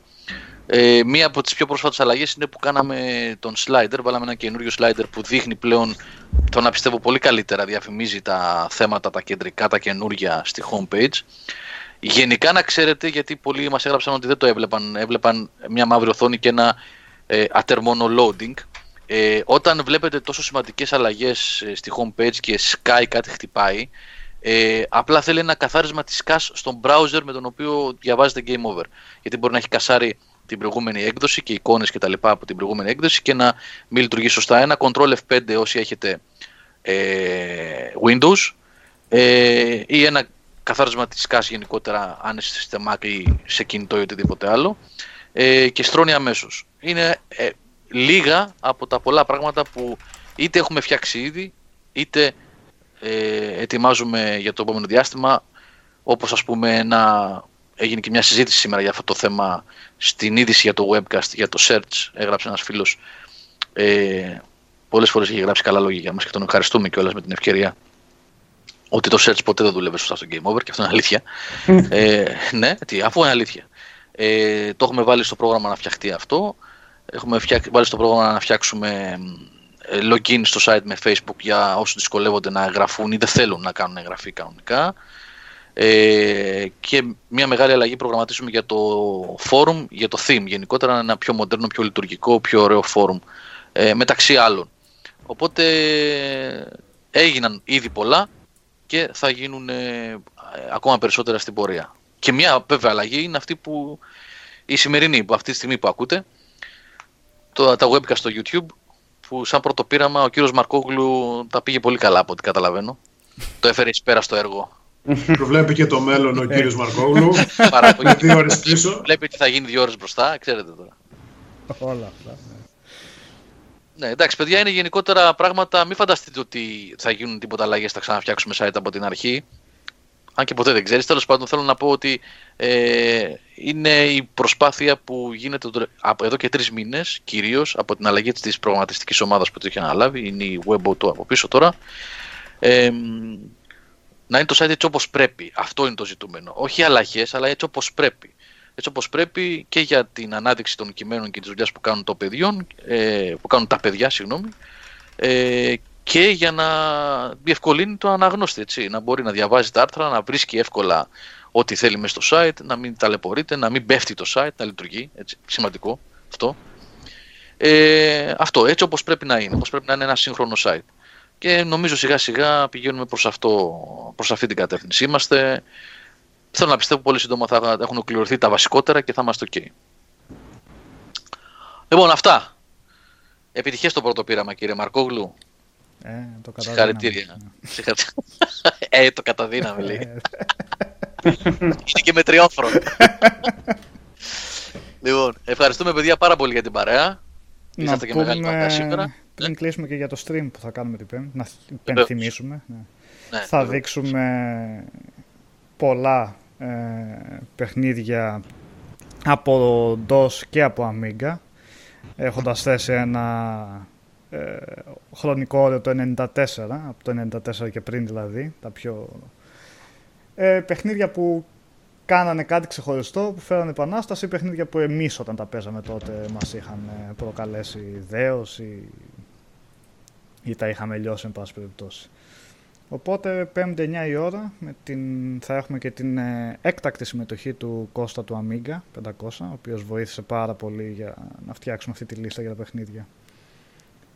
Ε, θα μας μιλήσει εννοείται γιατί οι γνώσεις του είναι πάρα πολλές ε, για την Amiga κυρίως. Ντοτόρε. Ντοτόρε. Ντοτόρε, έτσι. Ντοτόρε Amiga. Λοιπόν, παιδιά, ευχαριστούμε πάρα πολύ για την παρέα και για τη στήριξη. Ε, την Πέμπτη θα τα πούμε στο live. Εγώ δεν ξέρω αν θα είμαι. Εντάξει, δεν έχει καμία σημασία. Θα είναι ο Κώστας. Θα προσπαθήσω να είμαι και εγώ να συνεισφέρω έτσι το ελάχιστο σε αυτά που θα πει ο Κώστας για την Αμίγκα. Γιατί το ζήσα το μηχάνημα αυτό πάρα πολύ. Ε, οπότε εντός εβδομάδας θα, ξανα, θα μας ξανακούσετε live. Λοιπόν, Νικόλας, Νίκος, Κώστας και Σταύρος στα μικρόφωνα και Γιώργος. Καλή νύχτα από μένα. Τα κλειδιά του μαγαζιού τα έχει ο κύριος Μαρκόγλου. Αυτός θα παίξει... Μπαλίτσα. Έριξε και αυλαία ήδη. έχει, Καλά μιλάμε ότι τύπος δεν παίζεται έτσι. Παραγωγός κανονικός. Λοιπόν, φιλιά, καλό βράδυ παιδιά. Καλό βράδυ. Καλό βράδυ. Καλή νύχτα.